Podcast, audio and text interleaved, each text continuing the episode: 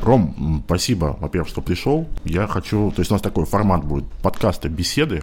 Вначале с чего-то такого лайтового хочется начать. Не то чтобы дальше будет жесть, но ну, такого небольшая предыстория. Я в свое время занимался тем, что был менеджментом, менеджером авторов, и у меня были несколько талантливых ребят, я не знаю, Валера или знаком, не знаком, который вокруг шумские мечты, такой битмейкер, Да, да, да, Хамай да, на да. Ване Мы когда-то писал. приезжали с э, Ваней еще, когда вот Respect Production Кравца, Да, с Кравцем да, еще да. работали, он же там сидел, по-моему, да, Да, Валера? да, да, он был там. Да, я помню. Он прикольный битмейкер, он прикольный. Да, и вот мы с ним достаточно много работали. Я помню, в то время была такая история, как референсные треки. Ну, условно, вышло «Серебро мало тебя», и вот все приходили, а я вот как раз занимался продажей и общением с клиентом, и все хотели там вот «Мало тебя», вот такое. Потом была, помню, Нюша, а, «Выбирай чудо» или что такой трек был. И Да, все да, вот да, такое да, да. хотел. Вот сейчас, скажи, вот сейчас такая же история, есть ли такие треки сейчас? Что вообще, с чем люди приходят, что они, что они хотят в основном? Слушай, я как бы, во-первых, привет, мне очень приятно, что меня пригласили, я обожаю общаться в целом, и, ну, единственное, что я стараюсь, ну, не, су- не супер часто ходить в интервью, на интервью на разные, чтобы как бы людям рассказывать что-то новое в своей жизни, вот, и как раз-таки последнее интервью у меня было на JBL подкаст с Ваней, и теперь вот здесь я реально соскучился уже по общению.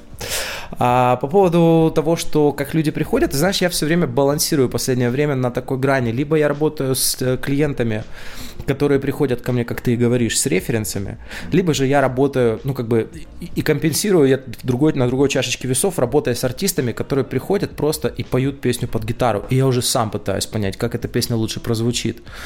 Потому что мы всегда, ну, как бы люди, люди творчества, мы будем всегда гнаться за искусством, ну и пытаться заработать какие-то деньги, поэтому, собственно, есть и то, и другое, вот.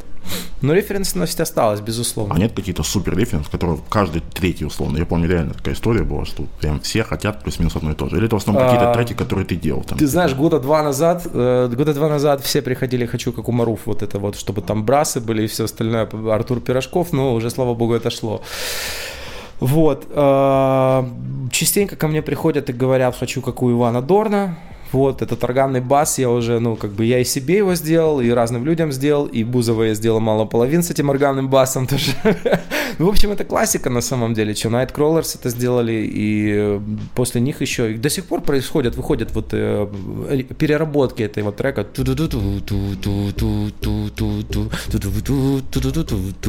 Это как бы... Поэтому, ну, да, да, бывает и такое. А, раз можешь по поводу заказчиков начать рассказывать, а, ты, я смотрел все твои интервью предыдущие, а, в интервью как раз с, с Иваном Дорном говорил, что 60% примерно это там поющие ребята, 20% не поющие. Ну, во-первых, вопрос, да, куда делись еще 20%. Да, да, да. И Ну, сейчас я, это... ну, я же тоже пою. А, ты свой... Я просто решил себя не, не вешать на себя маркер мега-вокалиста, но и в то же время не поющим я себя тоже не считаю, поэтому я это оставил на рассуждение. Да. 20% это свои. Да, да, да, конечно. Я, кстати, посчитал, я за последних, сколько там, ну, с того момента, как я переехал в Москву, я выпустил 59 своих треков. Ничего себе. Кстати, свои писать сложнее, легче, чем... Ты знаешь, а, вот это, кстати, мы тоже с Ваней обсуждали на подкасте. С собой не надо договариваться. Тебе либо нравится, либо не нравится. Потому что когда ты работаешь с кем-то в связке, либо же для кого-то делаешь, либо с кем-то делаешь для кого-то, ты порой вынужден объяснять и аргументировать свою точку зрения, ну, например, какого-то решения с точки зрения саунда, грува и всего остального, находя какие-то референсы. Смотри, так это вот как вот тут, или это вот тут как вот тут. Ну, просто на этапе создания демки не совсем понятно, как это может на выходе звучать, поэтому приходится референсы находить. Когда я работаю сам с собой, я этот этап миную. Просто все, я просто знаю, как это должно быть. Мгм.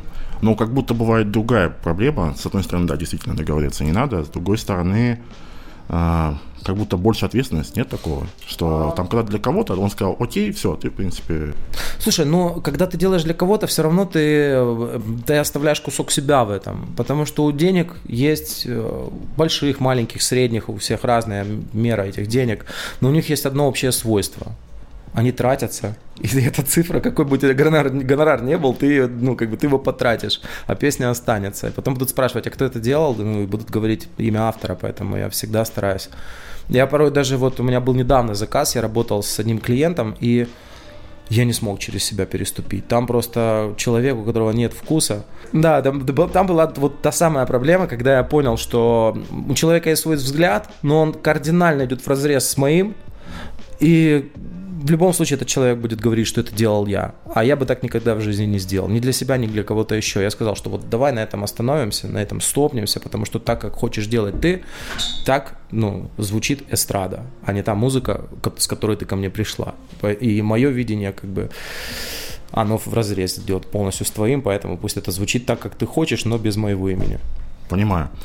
А вот это соотношение 60-20, о котором ты говорил, что типа 60% это поющие ребята, 20% не поющие, а, оно как-то искусственно, то есть ты часто отказываешь, а, или так просто вот получается? А, да нет, я не отказываю. Я не отказываю не поющим, пойми. Просто эм, я, у меня может быть, ну, у меня может просто не быть времени, как бы, когда у меня есть обойма артистов, э, которые хотят творить, которые поют, вот, ну, у меня там забиваются слоты, остаются свободны. Если понимаю, что у меня еще остаются какие-то силы, и у меня есть возможность для кого-то сделать и помочь, потому что ко мне же приходят на, ну, как бы на студию не, столько, не только ради того, чтобы я написал музыку, а чтобы я вытащил из человека тот красивый образ, которому он потом будет стремиться, понимаешь? То есть я, ну, как бы продюсирую вокальную сессию, так как я сам вокалист, у меня есть опыт работы с сильными вокалистами, я могу собрать вокал и подсказать человеку на записи, как это будет звучать круче. А потом он будет это слушать 20 тысяч раз в плеере, и однажды он споет это сам вживую. Угу. А вот по поводу забитого расписания, а, повышение ценника не, не помогает или стараешься как-то ты знаешь, я прошел по этому пути. А, есть, кстати, хороший вопрос, классный вопрос. А, где-то в семнадцатом году а, у меня ценник улетел там чуть ли не за выше 10 долларов за трек, под, прям полностью авторский 10 тысяч. трек. Да, да, да. Вот. И э, я переключился только на финансовые проекты, потому что к тому моменту я набил себе хорошее портфолио как хитмейкер. Я набил себе портфолио как э, человек, который пишет саундтреки в кино. У меня 9 саундтреков в разные фильмы. И я понял, что сейчас я хочу заработать денег. И я начал работать прям вот, ну, скажем так, с мажорами. Вот. Проработал я год, Потом понял, что хочется все-таки где-то глоток свежего воздуха, потому что когда тебе приходит э, человек, ну, как бы самобытный, все равно идет, это, это ты не только ты ему даешь, но и он тебе дает, идет обмен энергии, он прокачивается, ты прокачиваешься. Я понял, что я хочу какого-то, какого, какого-то свежего глотка воздуха, ну, как бы, я думаю, так, а где эти все поющие ребята, которые ко мне приходили полтора года назад? А, точно, я... прошла же информация, что я так дорого стою. Ну, как бы, естественно, они пошли в другое место и понизил. Конечно, да, потому что для меня это возможность работать с, не только с теми людьми, у которых есть деньги, но у которых есть как бы идеи в голове и которые тоже могут мне что-то дать. Вот, собственно, так. Угу.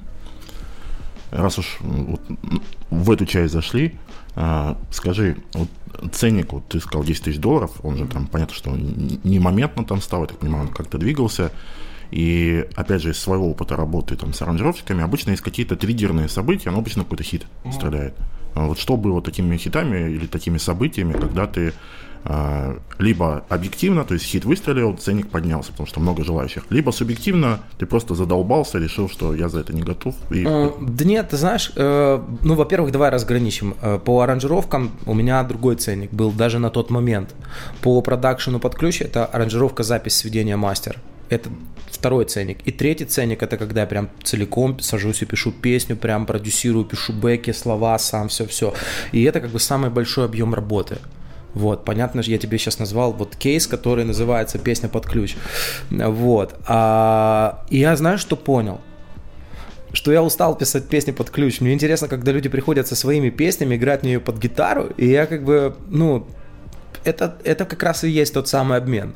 Поэтому, ну, как бы я спустил другой ценник, типа, соответственно. Но, ты знаешь, да, я отвечу на твой вопрос. Естественно, произошли события, которые э, привели меня к тому, что я начал работать по таким цифрам. Ну, во-первых, я набил себе определенное количество портфолио, во-вторых, я стал более медиен, и в-третьих, конечно же, да, там сработала песня «Мало половину» Лебузовой, которую мы с Сашей СТ написали, вот, и люди, которые начали узнавать, а кто написал эту песню, вдруг узнали о том, что этот парень еще, оказывается, Ивану Дорну два альбома сделал. А у него еще и саундтреки в фильме, а тут у него как раз еще и альбом сольный выходит. То есть у меня как-то все вот так сошлось в семнадцатом году, когда я, знаешь, ну, сдал экзамен на пятерку, ну, грубо говоря, по, по промо, по пиару. Звезды сошлись. Да, да, да, да, да. И вот, ну, как бы это все пошло. Ну, честно говоря, я вот осознанно пошел на то, что надо, надо спускать этот ценник, чтобы работать и меняться энергией с другими музыкантами, чтобы они поняли, что я не кусаюсь, я не... Я бестселлер не потому, что я охрененно продаю, а потому, что роман как книжка, в которой можно что-то прочитать. Вот если бы ты начинал сегодня, угу. а, как вот избежать, может быть, какие-то ошибок, как быстрее всего дойти до такого уровня, как а, в каком ты находишься сейчас, до такого статуса? А, что стоит делать, что не стоит делать? Я на самом деле не совсем объективно оцениваю свой статус. Скажи мне ты, в каком я статусе. Не, я не то, что лезть хочу послушать, я просто понимаю, сколько я всего сделал, но на, на данную секунду, в каком я статусе нахожусь, я не знаю. Потому что для меня вот, ну, как бы а, еще буквально... Статус известного а, саунд-продюсера, угу. которого, как ты сказал, есть очередь, которому может себе позволить угу. а, ставить весьма высокий ценник. Об этом тоже. Я уже не оставлю себе высокий ценник. А, окей. А, ну, ты, ты мог, это твое решение. То есть, ты, ну, в принципе, он был выше, а, может себе позволить. А, собственно, вот как, если человек только начинает относительно, то есть какой-то парень из какого-нибудь небольшого города, как к этому прийти? Я еще могу небольшое там, отступление, какие варианты ошибки, на мой взгляд, ошибки mm-hmm. а, делают, как будто бы есть мысль, что стоит отталкиваться от продаж. Я просто вспомнил, когда я этим занимался, у нас там был сайт, реклама, и вот нужно там гнать трафик, и вот какие-то маркетинговые вот эти истории. Mm-hmm но они плохо работали. Ну, то есть, э, в целом, тут как будто какая-то другая схема. Я уже там с высоты текущего примера представляю, какая она, но хотелось бы твой взгляд на это услышать. Слушай, ну, во-первых, надо эту ошибку я не допускал. Это скорее мое преимущество, которое я смог сохранить на протяжении всей своей дистанции. Это сохранять э, адекватность и ответственность перед своими обещаниями, обязательствами, дедлайнами и так далее. Потому что многие музыканты, творческие, талантливые особенно, они думают, ну, господи, ну там не сегодня, но завтра пришлю, ну, послезавтра. А у человека, представь, ты же сам знаешь, что такое сетка релизов, график, промо, пиар, там, типа, что запускается. Человек ждет мастер-трек, который надо отгружать на площадке. Уже на послезавтра там э, сеть пабликов организована, после там еще чуть, ну, и представь, и вот этот та самая первая доминошка не срабатывает в, эту секунду, а срабатывает там через три дня, у него сыпется, по сути, весь график. А, и это репутация, потому что это то, что зарабатывается годами и теряется за, два, за, там, за секунду, по сути. Вот за это надо, об этом надо думать сразу. У меня, слава богу, таких ситуаций не было ни с кем, но в целом это ошибка многих талантливых людей. Относительно рекламы могу сказать, э, ну, одно из другого вытекает на самом деле. Репутация, она же, ты же не можешь репутацию как бы продать через сайт, правильно? Это сарафан. Поэтому, ну, как бы, наверное, тут самый главный путь это просто работать, э, делать классный продукт, знать себе цену, не демпинговать, потому что есть такой момент, что сегодня демп, делаешь демпинг ты, завтра его делают тебе, и в итоге проваливается вся индустрия, потому что общий ценник за продакшн, он падает, падает, падает и падает. Вот, но в любом случае, когда ты, у тебя есть уже имя и кейсы, и портфолио, есть, ты можешь заряжать только столько, сколько считаешь нужным, от, отталкиваясь от средней цены на рынке. Вот, ну, что, просто надо делать крутые вещи, не забывать. А, кстати, вот, этого я тоже, кстати, не забывал делать, когда был э, на начале своего пути. Скажем так, мне это не всегда получалось делать, потому что первый альбом я с, с, моим, с моей музыкой вышел тогда, когда мне было 15 лет. Это 2002 год, по-моему, был, если я не ошибаюсь. И вот там, ну, скажем так, меня прокинули ребята, и там, где была графа музыка, там были написаны те ребята, на которых я отписал права. И, собственно, этот момент я упустил. Поверьте, ребята, а, если под клипом пишут о том, кто красил лица, в смысле, не клип, кто красил клип, кто одевал, кто держал фонарь, вас уж как человека, который, который, напис, который написал музыку, благодаря которому, в принципе, произошло то, что то, что вы смотрите на YouTube, называется музыкальный видеоклип, а не просто видеоролик. Вас уж точно должны вписать как человека, который делал либо продакшн, либо аранжировку, либо что-то еще. Не забывайте об этом говорить. Это ваше имя, это то, что вы будете потом клиентам показывать. Вы не проснетесь Timbaland, понятно. Но в то же время, когда к вам придет какой-то клиент, вы сможете показать, смотрите, это делал я, а как докажешь? А вот, открывай, смотри. Это, ну, я считаю, справедливо. Угу. Правильно, если так вот э, чуть утрамбовать, и плюс от себя, может быть, что-то добавлю, угу. а, суммировать. Изначально работа на портфолио, угу. то есть, в принципе, не так важно, за какие деньги, бесплатно, не бесплатно, дешево. Ну, то есть, важно, чтобы сначала было портфолио, была репутация, то, о чем конечно, ты сказал. Конечно, конечно. Вот, а потом уже там денежная часть уже она потихоньку подтягивается после. То есть не пытаться сразу как-то продавать и сразу пытаться... Конечно, конечно. А, не, ну можно овладеть гипнозом, как бы доставать такую штучку, говорит, 100 тысяч долларов. Не, на, на самом деле сейчас это все оч, очевидно. Я помню, когда я вот начинал, это как-то было, может быть, либо не очевидно, либо это просто было не непонятно, как сделать. То есть казалось, что ну, вот, то, что есть у тебя, вот надо с этим работать, и вот ты пытаешься как-то это все дело продавать. Ну да, но я вот говорю, что это кейсы, портфолио, репутация, ну типа четкость в тайминге. Друзья, если вы хотите интересную, креативную, захватывающую работу в музыкальной индустрии, или вы артист и хотите разобраться, как все устроено, как все работает, погрузиться глубоко в музыкальную индустрию, и получить руль от своей карьеры, приглашаю в школу музыкальных менеджеров UpSound. Это наша главная обучающая программа, она длится один год. И что интересно, первый модуль вы можете пройти бесплатно. Таким образом можете понять, насколько вам подходит эта профессия и этот курс. Программу курса вы сейчас видите на экране, и мы с вами погрузимся во все аспекты работы музыкального менеджера. От вопросов авторского права, психологии работы с артистами, до составления стратегии и позиционирования артиста, выбора музыкальной ниши, работы с лейблами, взаимодействия со СМИ и так далее.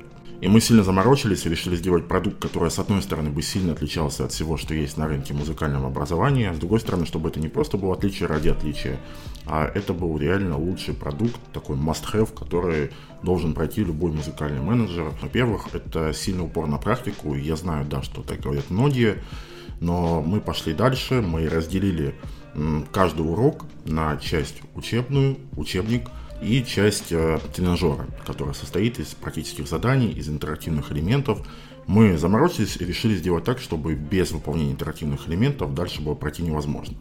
И это ведет к тому, что вам приходится возвращаться к теоретической части, приходится еще раз ее просматривать, понимать суть. И выполняя практические задания, вы уже гораздо лучше усваиваете материал и погружаетесь в тему. Дальше по ходу курса, помимо интерактивных элементов, будет непосредственно практика, которая будет необходимо сдать куратору. Кураторы – это действующие менеджеры агентства Upsound, они будут просматривать и давать развернутую обратную связь. Еще в ходе курса вас ждут воркшопы, где мы будем делиться на команды и будем выполнять реальные практические задания для реальных артистов. Еще в ходе обучения будет много сессий один на один с вашим наставником, действующим менеджером. Э, агентства, и вы сможете задать интересующие вопросы и получить компетентный ответ действующего менеджера. После обучения вы получите диплом, его вы можете использовать при трудоустройстве или даже пройти стажировку у нас в AppSound и в последующем стать действующим менеджером. И еще из интересных моментов, которые отличают наш продукт от других, э, это отсутствие необходимости оплачивать все сразу. У нас возможно использовать подписочную модель, просто как на любой сервис, привязываете карту и ежемесячно она списывается. Ну и как и сказал выше, первый модуль бесплатный, вы можете пройти его, посмотреть, как все устроено, понять, насколько вам курс подходит, понять, насколько профессия ваша или не ваша и дальше уже принимать решения. А, ну да, кстати, отзывы. Вот сейчас видите на экране отзывы на предыдущие наши курсы. Это уже не первый программу, которую мы делаем. И да, чтобы получить доступ, переходите по ссылке в описании, оставляйте заявку, и данные для входа придут к вам на почту. Удачи и успехов в обучении. Кстати, насколько ты в плане четкости в тайминге, потому что я со многими аранжировщиками работал, и как у тебя с этим? То есть насколько ты следишь, насколько для тебя реально, вот ты сказал, завтра пришлю, вот не присылать завтра, это проблема или... Ну, сегодня, сегодня Пасха, я пообещал, что, кстати, Христос воскресе. Вот, э, ну, понятно, выпуск выйдет не на Пасху, но тем не менее, короче, сегодня Пасха, и э, до того, как я приехал сюда, я сдал демку человеку, артисту, там, который обещал сдать. То есть я до того, как приехал к тебе, 4 часа еще поработал в студии, хотя, ну, по большому счету мог сказать, слушай, бро, ну, там выходной, я давай завтра. Но я объективно понимаю, что завтра ко мне придет другой человек на запись, а во вторник э, у меня, возможно, придется сводить то, что он запишет срочно. Я понимаю, что мне придется его куда-то, кого-то двигать дальше. Это, ну, я это уже проходил еще в 18 лет. Мне, наверное, за все эти годы встречался всего один человек, ну, с кем я лично работал. Mm. Это ты наверняка не наверняка точно ты его знаешь, ты его там в интервью упоминал, Толя Алексеев, он, конечно, а, машина, гурман? машина, да, да. А да. вот этот человек, вот с ним я 18 лет это и проходил, и проходил, меня штрафовали за опоздание на 15 минут. Я как бы, если переносил кого-то, типа, мне, я понимал, куда это надо переносить. Если я съезжал где-то по графику, у меня на секундочку было 3 аранжировки в день и 4 записи в один день. Вот, и как бы я приезжал в 10 в студию, и если я понимал, что я хотя бы на 20 минут где-то съеду по графику, то у меня весь мой график съезжает. Ну и в итоге, конечно, я в 10 вечера не освобождался, я домой попадал в 12, в пол первого, но я просто понимал, что такое эффект доминошки в графике. Угу. Ну, Толя прям Да, и вот ему тип. респект, респект вообще, он крутой тип. Еще, кстати, я обращал внимание, у аранжировщиков, а, как правило, те, кто профессионально этим занимается, очень важное качество – это скорость написания. То есть все ребята, которые реально этим зарабатывают, для которых это хлеб, могут выдавать обычно там по 2-3 аранжировки за день. Э, у тебя такая же история или тебе нужно там неделю? Слушай, я могу, я могу, ну, на самом деле я помню, что мой предел на самом деле это где-то три аранжировки в день. Ну, как аранжировки? Интро, куплет, припев. Понятно, полную форму надо еще посидеть, поковырять, где-то дроп доделать, где-то переходы. Это же типа такое, как скетч, да. Ну, видишь ли, какая штука. Вот уже на четвертой я понимал, что я схожу с ума. На четвер... четвертую для меня выдать сложно. И, опять же, тут надо понимать правильно, что музыка, ну вот битмейкинг, аранжировка – это не только когда ты на конвейере выдаешь типа что-то новое, но и уделяешь время, чтобы, ну, не только, короче, это не только когда ты на конвейере выстреливаешь отработанные, отшлифованные приемы, но и поиск этих новых приемов, потому что все время одно и то же делать тоже, ну, как бы элементарно скучно. И порой приходится в какие-то аранжировки, даже, возможно, они не самые интересные для тебя лично по жанру, но ты бац, и в какой-то аранжировке научился какой-то вакодер использовать через параллельную компрессию, еще какую-то штуку нашел, новый плагин для себя открыл. За час нельзя это за два сделать. Ты в любом случае в какую-то из этих аранжировок будешь погружаться для того, чтобы отработать какой-то новый приемчик. Угу. А часто смотришь, там, не знаю, покупаешь курсы, может быть, вот есть процесс такой системное обучение, или ты там решил какой-нибудь баз сделать, ввел там, не знаю, как сделать такой-то баз? Слушай, я на самом деле вот, э, когда на Бали застрял, мне там делать нечего было, я на три месяца в пандемию застрял на Бали, и э, чтобы время с пользой провести, я нырял в разные YouTube, разные там блоги разных чуваков, и ну процентов на 90 я расстраиваюсь, потому что я думаю, я просмотрел сейчас получасовый ролик. Ради чего? Ради того, чтобы ты мне рассказал, что после дилея можно ревербератор повесить, чтобы это круче звучало. Чувак, я это делал 10 лет назад. Более того, еще, знаешь, я недавно посмотрел такой, ну как недавно, года два назад, э, там типа, как делать такой, сейчас э, как, как делать такой автотюн, как у Tentacion'а. Я вам, пацаны, рассказываю. Пишите три double трека, заводите в группу и туда вешаете автотюн. Я говорю, чувак, повесь его на мастер. Думаю, вот тут просто, понимаешь, ну, как бы о чем я говорю сейчас. Ну, люди, которые не умеют, они, как правило, вот, они там в основном и тусуются. Ну, как нет. Если я куплю, наверное, какой-то курс, возможно, я там что-то, конечно, процентов 20 и почерпну. Но мне кажется, что я уже очень много знаю. Ну, я бы всегда, свой выпустил. Всегда проблема, да, когда ну, да. много знаешь, очень сложно найти что-то... Что-то новенькое, да. Да, что-то новенькое. Если вначале ты прям любой смотришь, вау, вот это, вот это, вот это, а потом, конечно... Я, наверное, больше даже могу подчеркнуть просто при беседе с каким-то человеком о чем-то, о каких-то штуках. Там, вот я там с Борей Стоминым частенько общаюсь по там, работе там ВАДов. Сейчас Антилопа выпустили свой DSP-пак. Сейчас эта конкуренция у ВАДу делает, ну, как бы я не, я не пробовал, но, честно говоря, как по мне, ВАД это как Mercedes, типа, ну, если мы DSP берем обработку. Вот. Э, с тем же Толиком недавно общался, он мне еще один такой прикольный от Wave плагинчик подсказал. Вот. С друзьями я общаюсь по телефону и делюсь опытом своим, они своим со мной, и это вот прикольно. Кстати, сейчас такой немножко в техническую штуку, mm-hmm. даже любопытно, как у тебя это я помню, когда я сам, у меня тоже был период, когда я много занимался аранжировками, сведением, вот изучал все эти штуки, и я помню, пытался мне там группа в группу, в группу, там что-то там компрессия, перекомпрессия, тут да. что-то, то есть миллион этих плагинов, все виснет, и там как-то фриз, там, ну, короче. Ну, да, да, да. А потом как-то я пришел в студию к Звонкому, ну, наверное, mm-hmm. знаешь. Да, конечно. А, и он показал уже там финал какого-то своего проекта, и там типа две там висит что-нибудь, чуть-чуть там эквалайзер буквально там, да, и да, вот да, компрессор. Да. Ну, нормально. Типа, я просто, говорит, нахожу изначально нормальный сэмпл. Вот у тебя как? Ты все-таки сторонник тому, чтобы понавешивать там все? Слушай, я так тебе скажу, я, наверное, тот человек, который пытается, я вот поэтому сейчас э, не гонюсь, скажем так, за, то, за тем, чтобы выдать максимально быстро какой-то скетч, я лучше чуть-чуть подзаморочусь, потрачу там не полтора часа на аранжировку, а 2-15 там условно, вот, ради того, чтобы каждый тот сэмпл и партию, которую я туда заряжаю, я находил правильный тембр, правильную, ну, как бы, тесситуру самой партии. И э, как бы место, где она играет, чтобы потом не приходилось ломать голову на сведении. Потому что, э, когда говорят слово «вот», звукорежиссер выдал саунд, да он его улучшил. Потому что на самом деле саунд закладывает битмейкер, который типа складывает тембра. Ну, как бы если ты терцию возьмешь на басу, ну вот интервал, вот нота через ноту, да, ты как ты думаешь, какой-то звукорежиссер сможет тебе свести два баса, которые каждый будет играть свою партию в перехлест, два 808, кто тебе сведет? Кому спасибо скажут? Битмарю, который эту хрень придумал. Вот и все. Поэтому да, я, наверное, поклон, ну, приверженец. А по поводу там количества компрессоров, все от событий зависит и от ситуации. У меня была история с мастером, э, экспериментировал, ну, как бы одно время я делал сам, потом начал отдавать на мастер там тому же Боре, потом пару раз отправил в Питер, там ребята прикольные, эй, как-то забыл, короче.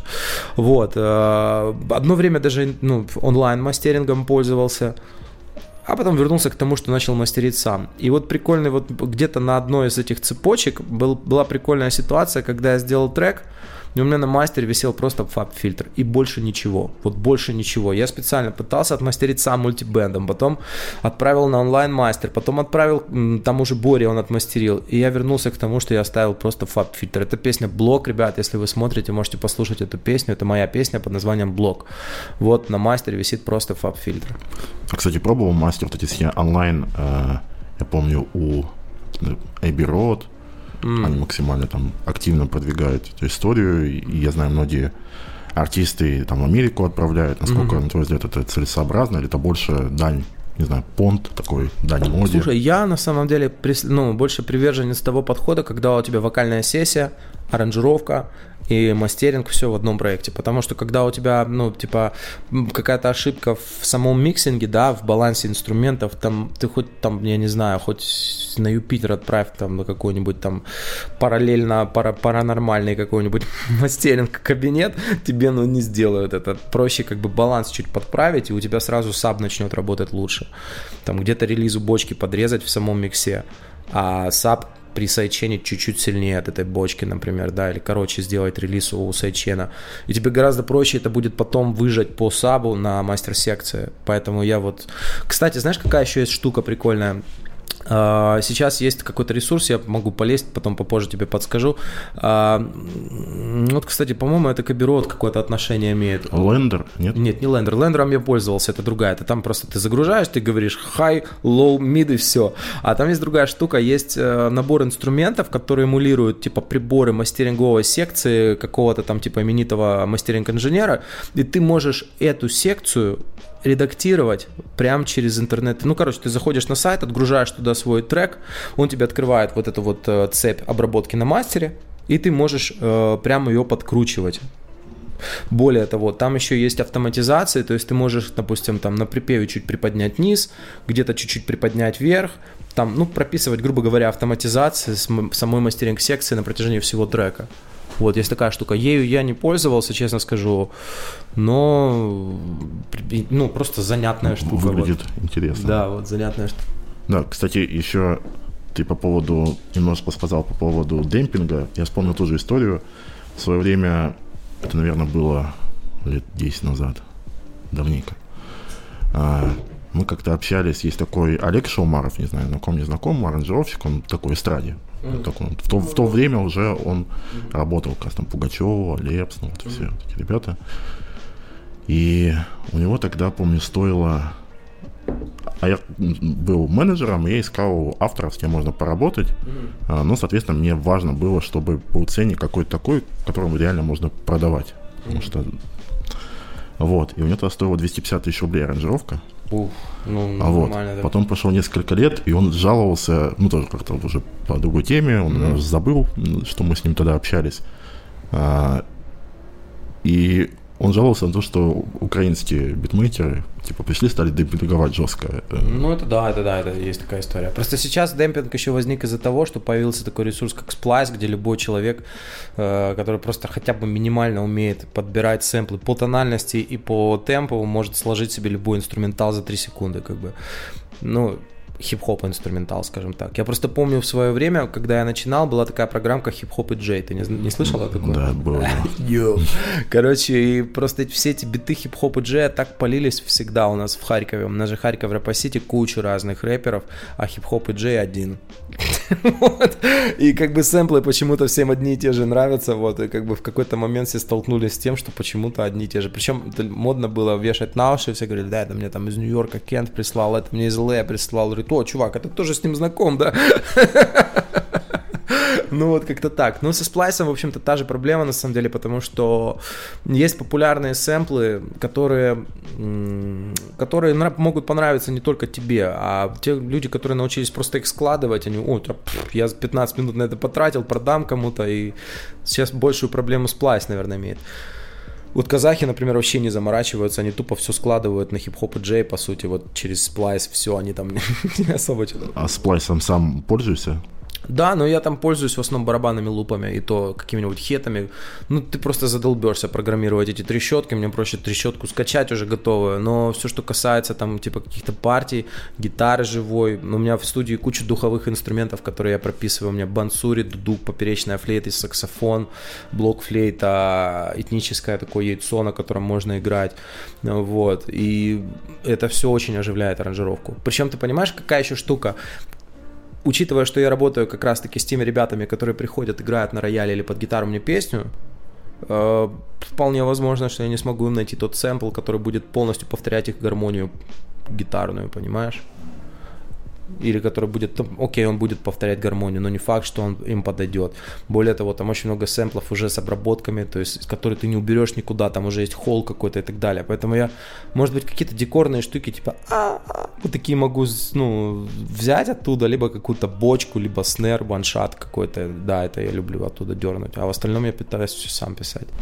Вообще, сплайс, конечно, когда я открыл его для себя, я очень порадовался, что вообще такое придумали, потому что да, я помню, раньше у меня были несколько жестких дисков, таких терабайтные какие-то, да, да, и ты да. сидишь вот так вот очень долго, никакого фильтра, тебе просто отдельные да. папки, и было, как правило, два, типа два лагеря. Либо были такие, как я, которые все понакачают и сутками ищут, либо те, которые две библиотеки скачают, и у них везде примерно одни и те же ну, Одни вот... те же ударные. ну вот я был, наверное, из второго лагеря, просто я периодически добавлял банки, и в какой-то момент у меня их стало там около 16 или 17 разных. Ну, как бы да, есть такой прикол. А, и на самом деле на самом деле это одно из важных э, преимуществ хорошего битмейкера над плохим, который знает, где у него какая бочка лежит, где у него какой луп лежит. Но если сейчас на эти вопросы может ответить Splice, то все равно остается вопрос с пресетами в VST-синтезаторах. Ты должен знать, где у тебя классный 808, где у тебя классный пэт, где у тебя классный рояль и так далее. Ты должен в любом случае тратить время на том, чтобы просто расставлять звездочки в пресетах хотя бы. Вот в той же амнисфере есть помимо основных банков, есть дополнительные банки, которые ты можешь туда докачивать. Я так обрадовался в какой-то момент, что они есть, что накачал их столько, что вот за 4 года, за последних половину только разобрал. Вот. Так что вот как-то так. Понимаю, да, похоже. Все скачать, а потом сидеть а днями да, искать. Ну, я, знаешь, короче, какую штуку понял. Я, короче, когда с амнисферой начал работать вот с дополнительными банками, я сделал следующим образом. Я, короче, беру, там, типа, новый банк. Беру, клацаю какой-то звук. Один нашел бан- звук. Класс придумал, что им сыграть, ну, типа, почему нам нравится звук, потому что, бац, мы им что-то сыграли классно, и все. А порой бывает такое, ты этот звук еще раз открываешь и думаешь, а что я в нем нашел? И я вот эту вот партию записываю сразу в секвенсор, дублирую дорожку, ищу дальше по банку, нахожу еще какой-то звук классный, о, прикольно, а что им можно сыграть? Вот это. А могу я вот это сыграть вот тем, что я играл до этого? И вот я таким образом, у меня был один проект, где у меня в одном проекте было там где-то около пяти разных китов уже с на, какими-то наигрышами прикольными.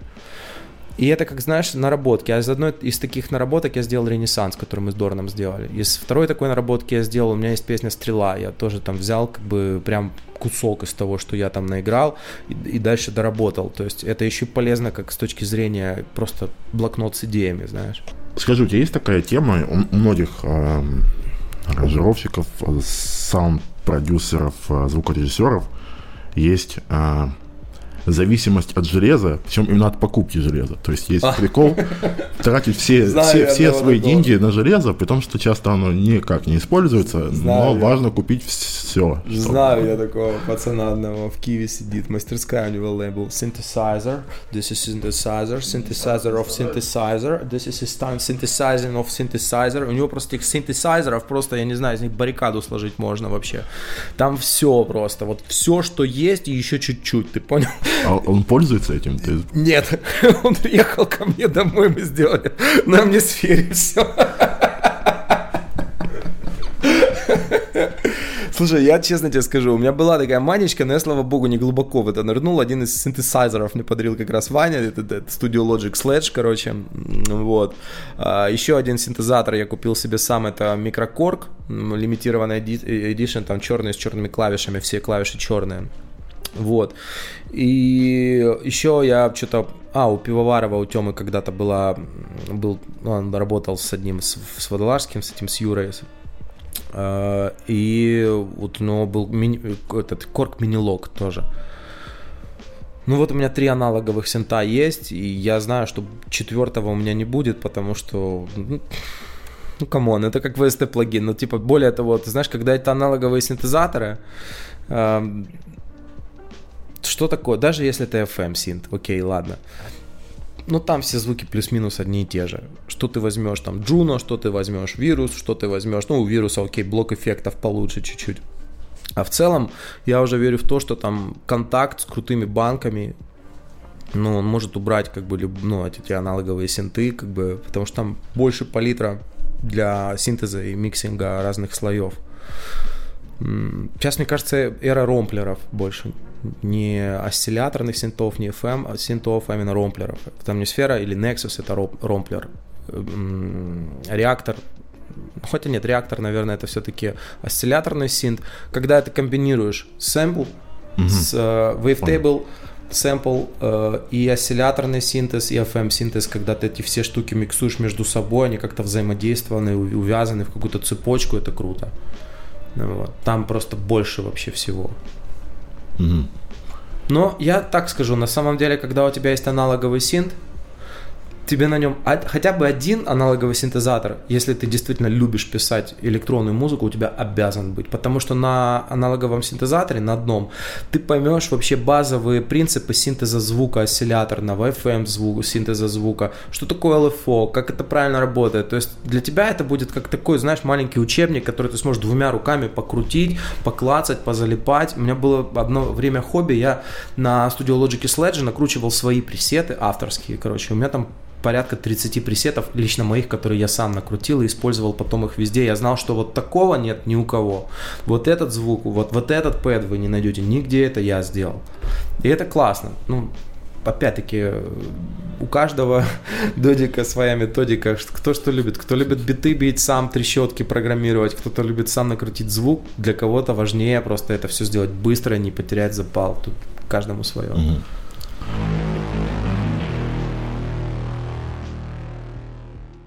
Лень. А, как у тебя с этим? Я видел в, какой, в каком-то интервью, ты называл себя тоже ленивым человеком. Угу. Так, это, это а, по-прежнему. В контексте, в каком в контексте, в каком это было? А, ты говорил про то, что все а, там, у любого творческого талантливого человека есть, как правило, грех э, лени. Ага. А, не знаю, может быть, правда, ты не про себя говорил, я не знаю, что ты не, не имел в виду. Ну нет, я, я на самом деле так, знаешь, я не хожу по углам, не ищу вдохновения. Я сажусь, начинаю есть, и когда эта дама капризная видит, что на нее разложили болт, Угу. И сели ужинать без нее, она такая приходит и начинает мне устраивать сцены. Я говорю, так а что ты устраиваешь сцены, садись есть. И вот как бы я начинаю То работать, ты оно Можешь себя заставить, да, да, конечно, как будто конечно, бы... конечно, конечно. Так и должно быть. Понимаешь, если мы будем ходить и ждать, пока на нас не зайдет какое-нибудь яблоко сверху, вот так на затылок, чтобы мы что-то придумали, мы просто мы писать будем только в августе, когда они зреют, эти яблоки. А подскажи, влияет ли как-то ладно, чуть издалека зайду. В целом, я считаю себя таким ленивым человеком конкретно. Угу. Но я для себя понял схему, что мне очень помогает договоренность. То есть я с кем-то, условно, я вот спорт мне так сложно дается, я угу. со всеми там куча тренеров себе там каждый день, вот угу. все, я хожу теперь каждый день а, занимаюсь. А, если там, не знаю, клиенты, соответственно, тоже договорился, у тебя какая-то ответственность. И угу. в этом случае действительно, ну, фактор лени, он не сильно влияет, потому что, ну, что делать, ты уже пообещал. Но mm-hmm. когда дело касается вопросов, когда можно, в принципе, и не сделать, mm-hmm. вот, допустим, свое творчество, возможно, к этому ну, относится, да, да, да. А, вот есть ли такая история? Или, в принципе, так же ты свое, не свое, неважно, ты садишься и вот... Или всегда свое? Слушай, со своим сложнее, со своим сложнее, честно скажу. Тут я не буду лукавить, мне порой для себя что-то написать гораздо сложнее.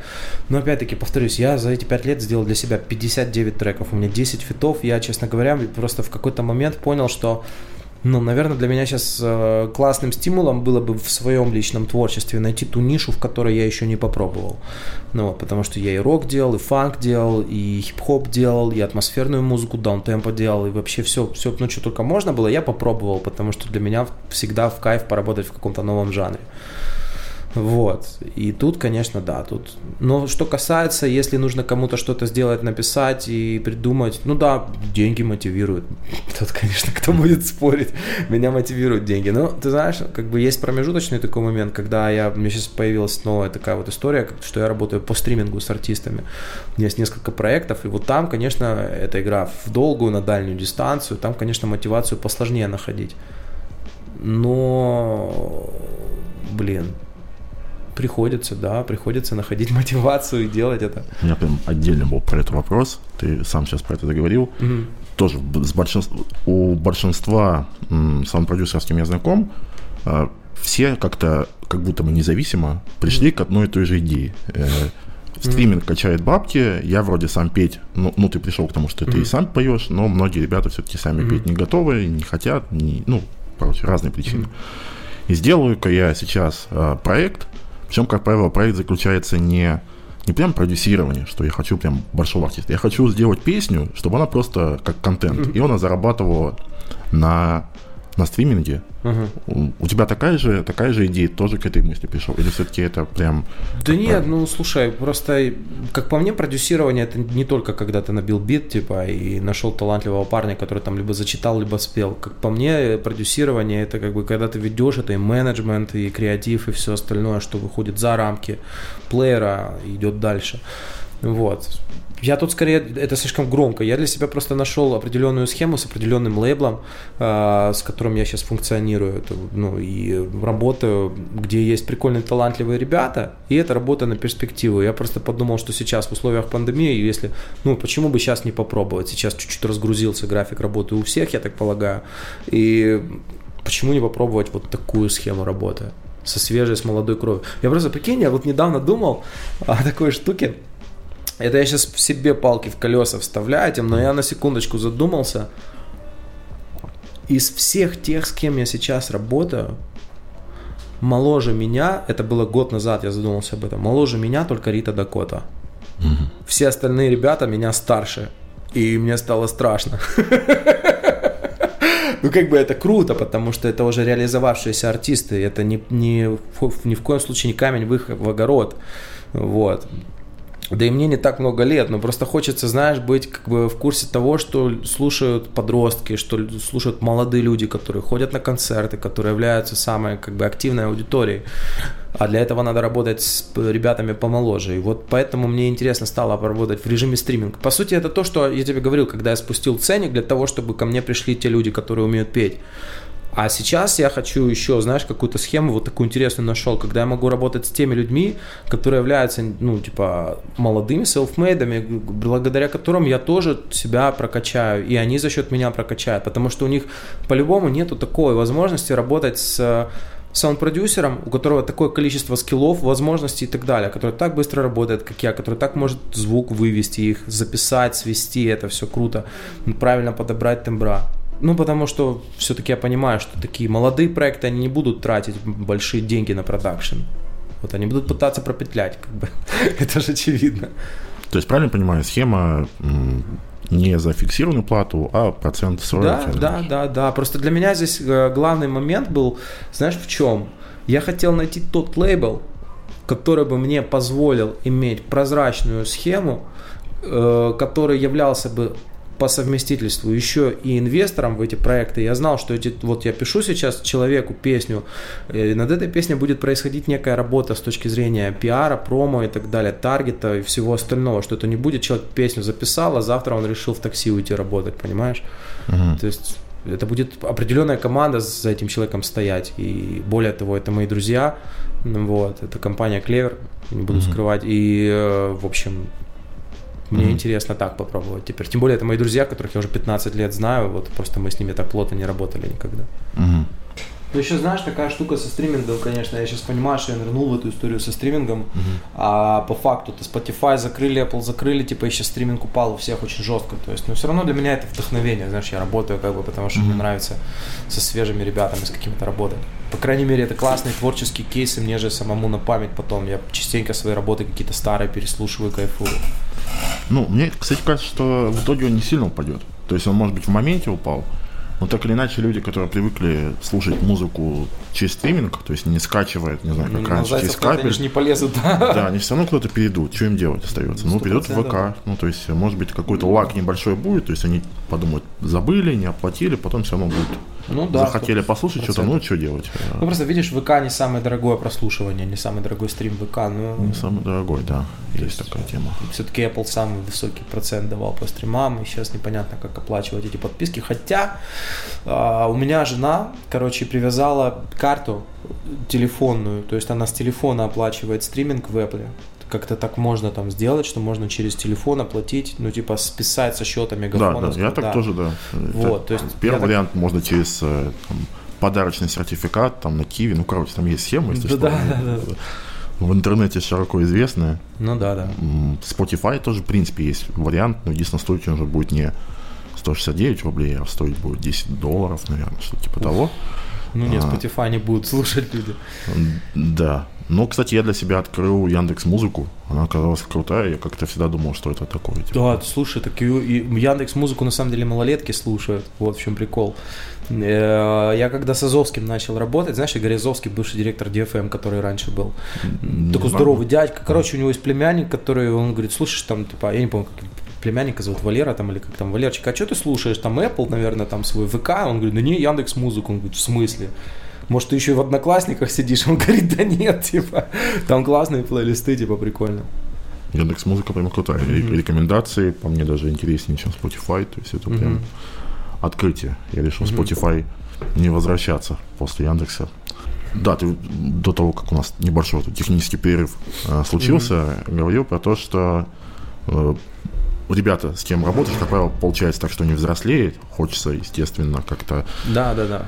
А, в связи с этим ты как-то следишь особенно за топ-чартами? Тут я тоже видел две, две, а, две позиции. Первая, есть мне ребята знакомые, которые, ну, тоже, соответственно, аранжировщики, mm-hmm. саунд-продюсеры, а, которые плюются, конечно, это вообще не, это вообще не музыка, это, ну, это, это, ну, то есть... Это так, да, вот. там очень и много не музыки, И делают какую-то свою, свою тему, вообще не обращая на это внимания. Вот, угу. есть другой подход, наоборот, мы смотрим, что там, и вот э, пытаемся что-то делать в том, в, в том виде, ну, и, наверное, угу. какие-то есть между ними э, варианты, то есть... Э, Слушай, ну, э, скажу тебе так, на самом деле, да, я слушаю топ-чарт ВК, Недавно я там слушал трек, в котором просто люди даже поленились DSR повесить. Ну просто там настолько S разрезало просто все вообще материи, которые можно и не можно, типа, что я просто подумал, а как этот трек вообще на девятом месте в топ, топ ВК. А, честно, я уделяю время на то, чтобы прослушивать эти топ-чарты, но, к сожалению, или, может, к счастью для тех, кто там сидит, эти чарты редко обновляются, скажем так. То есть достаточно, мне достаточно там раз в две недели туда зайти, Целиком, конечно, я все 100 треков послушать не могу, ну, там у меня рекорд был, я до 70-й позиции доходил, и потом смотрел, как эти треки там, по сути, жонглируются друг с другом, меняются позициями, то есть, ну, достаточно раз в месяц зайти послушать. Плюс э, помимо того, что там как бы есть прям совсем дно, но там есть как бы классные треки. Например, вот у Кристины Си классный трек вышел на каком-то языке, на, на, то ли на азербайджанском, то ли на армянском. Ты не слышал у нее? Не слышал, но я думаю, что на армянском. Там, говорят. там на армянском, да, видимо на армянском. Ну, короче, там прям стилевое такое вот Neo Soul R&B, типа Doja Cat, знаешь, я прям mm-hmm. офигел, думаю, ого, круто. Ну, у Кристины, в принципе, все в порядке со вкусом, но, типа, вау, знаешь. Mm-hmm. Плюс еще каких-то ребят я интересных э, нахожу. А, ну, Бай Индия мне очень нравится, то, что делает, вот прям круто. Причем я посмотрел его старые работы, он косит под такого чувака, который, типа, вот он чем-то размазанный, такой подходит на приколе, что-то записывает в микрофон из последних сил, но на самом деле я посмотрел его старые треки, он, ну, техничный вокалист, на самом деле он может там и фирму валить, там, типа, классику какую-нибудь, ну, вот, вполне, просто, ну, как бы, есть такое слово dope, знаешь, на английском, D-O-P-E, dope, mm-hmm. ну, типа, такой типа размазанный стиль. Ну вот, и этот стилек, типа, вроде как модный, да, ну, есть те, кто, кто в него играют, а есть те, кто вот такие на самом деле, вот такие, кто на самом деле, таких мне очень нравится слушать, а вот те, кто могут в это состояние войти, просто вот сами себя вот вогнать в это состояние без какого-либо допинга, допинга, да, а как бы вот, вот это прикольно, да, это мне нравится. Угу. А когда слушаешь, вот э, ты сказал про DSR, ну, в общем, какие-то треки, да, которые да. технически явно не в лучшем виде сделаны, да, но при этом очевидно, что люди их слушают, они как-то нравятся и расходятся. Угу. А какие чувства это вызывает? Тебе это не демотивирует? Типа, зачем тогда я вот все тут зам, заморачиваюсь, вот это все делаю, если, может, вообще это не нужно? Или, или какую-то другую ну, эмоцию? Не знаю, я, честно говоря, Нет, я скорее я просто улыбаюсь с этого, вот и все. Ну, Давай посмотрим правде в глаза. Нету какого-то эталона по звуку, да, вот потому что вся бытовая акустика, мы возьмем там JBL Flip, второй, третий, они будут по-разному звучать. Комната, ты ее, даже в этой комнате мы поставим колонку сюда, это будет один баланс, мы поставим там в угол куда-то, это будет другой баланс ну, мать его, ДСР можно было повесить, это вообще прям провал, если честно. Вот из этого ору. Ну, как бы я не приверженец того, что вот это вот правильно сведено, это неправильно. В конце концов, я был сам когда-то таким, кто вообще не умел сводить. Я сводить начал в 22 года учиться пол, полноценно сам. И блин, некоторые работы мне даже сейчас нравятся, как сведены, при том, что я и половины этих фишек не знал, которые я делал тогда. Ну, которые я знаю сейчас, которые вот ну, тогда я не знал и половины. Угу. Кстати, по поводу топ-чартов, кто вот последнее время удивил? Тебе уже такой вопрос задавали? Я даже выписал, угу. а, как ты отвечал в тот раз. Так. Это был, по-моему, 21 год. Я не помню, что это было за интервью, не записал. Ух ты. Был ну, Джонни, да. И Ваня Дмитриенко, я в моменте. Не, нет, нет, нет, я в моменте. Нет, я, был... я, я, я знаю, это было два разных. Ага, да, да, да, да, да. Слушай, ну сейчас я вот как бы, да, мне понравился Баиндия. Угу. До сих пор я считаю, что лучшая песня за последние два года на русском языке это я в моменте, потому что она охренеть какая добрая. Я прям вообще так вообще столько раз этим летом послушал, когда в кроссах ходил, ну, просто по району гулял, там э, просто расслаблялся, как-то выдыхал рабочий день. Я прям кайфовал. Когда к друзьям приезжал там посидеть на лоджии, покурить, я прям слушал этот трек, мне прям нравилось. А, кого мне еще? Ты имеешь в виду в целом из русских или вообще? Ну, что-то, что ты услышал недавно, не важно, русский, не русский. А, подумал, ну тогда блин, надо вау. зайти ко мне вот в, в аудиозаписи в ВК и посмотреть. А, ну Макан мне нравится на самом деле. Из всего рэпа, что в последнее время звучит, у него есть какой-то стержень, потому что вот я, я где-то шутку читал о том, что рэперы нулевых были драг-дилерами, рэперы там 20-х годов стали просто торчками. То есть, ну, как бы, если, переводя на другой язык, скажем так, ну, типа, если бы такой чувак, как Морген, оказался бы, например, где-нибудь там на зоне, я сомневаюсь бы, что он бы стал там авторитетом, понимаешь? А вот DMX когда-то лазал в другой блок по вентиляции, чтобы читать фристайлы и бифиться с другими чуваками с другого блока. Это как бы ни хрена себе какой характер должен быть, понимаешь? Вот, и, ну, как бы я не буду сейчас там супер дифирамбы петь Макану, но, по крайней мере, у него есть вот этот пацан внутри, который читается в его куплетах. И мне это нравится. Это не какая-то капризная, типа, эмоциональная вот барышня, которая вот это вот не знаю, вот такого, такого, такого чувака слушаешь, тебе, знаешь, как будто тебе братишка по плечу похлопал. Это круто в рэпе. Mm-hmm. Я считаю, что рэп должен быть таким. Так, что еще у меня тут есть? Ну, кстати, а музыкально нет чувства, что а, чисто с музыкальной точки зрения, что немножко вторичная история не возникает? У Макана? Слушай, вся музыка вторичная, как и шмотки игры компьютерные. Все это уже было. Сейчас это просто лишь вопрос, как ты это миксуешь и преподносишь через себя, какой кусок души ты можешь вложить в те рельсы, по которым ты едешь. То есть, по сути, север, юг, запад, восток, это все везде одно и то же, но просто куда-то ты можешь вложить свою эмоцию, а куда-то нет. Ведь все-таки музыка это не научная лаборатория по экспериментам и созданию каких-то новых химических соединений. Это инструмент, через который ты можешь выплеснуть эмоцию. Это инструмент выражения эмоций. Да, с этим я абсолютно согласен. Поэтому как бы тут вторичность или, и тро, или троичность даже, я не, mm-hmm. не удивлюсь. Конечно, да, я читаю, что у него там во флоу есть и G-Unit чуть-чуть, и там старая школа у него там прям читается русского хип-хопа, там где-то даже может, скажи, обойма у него там даже простреливает.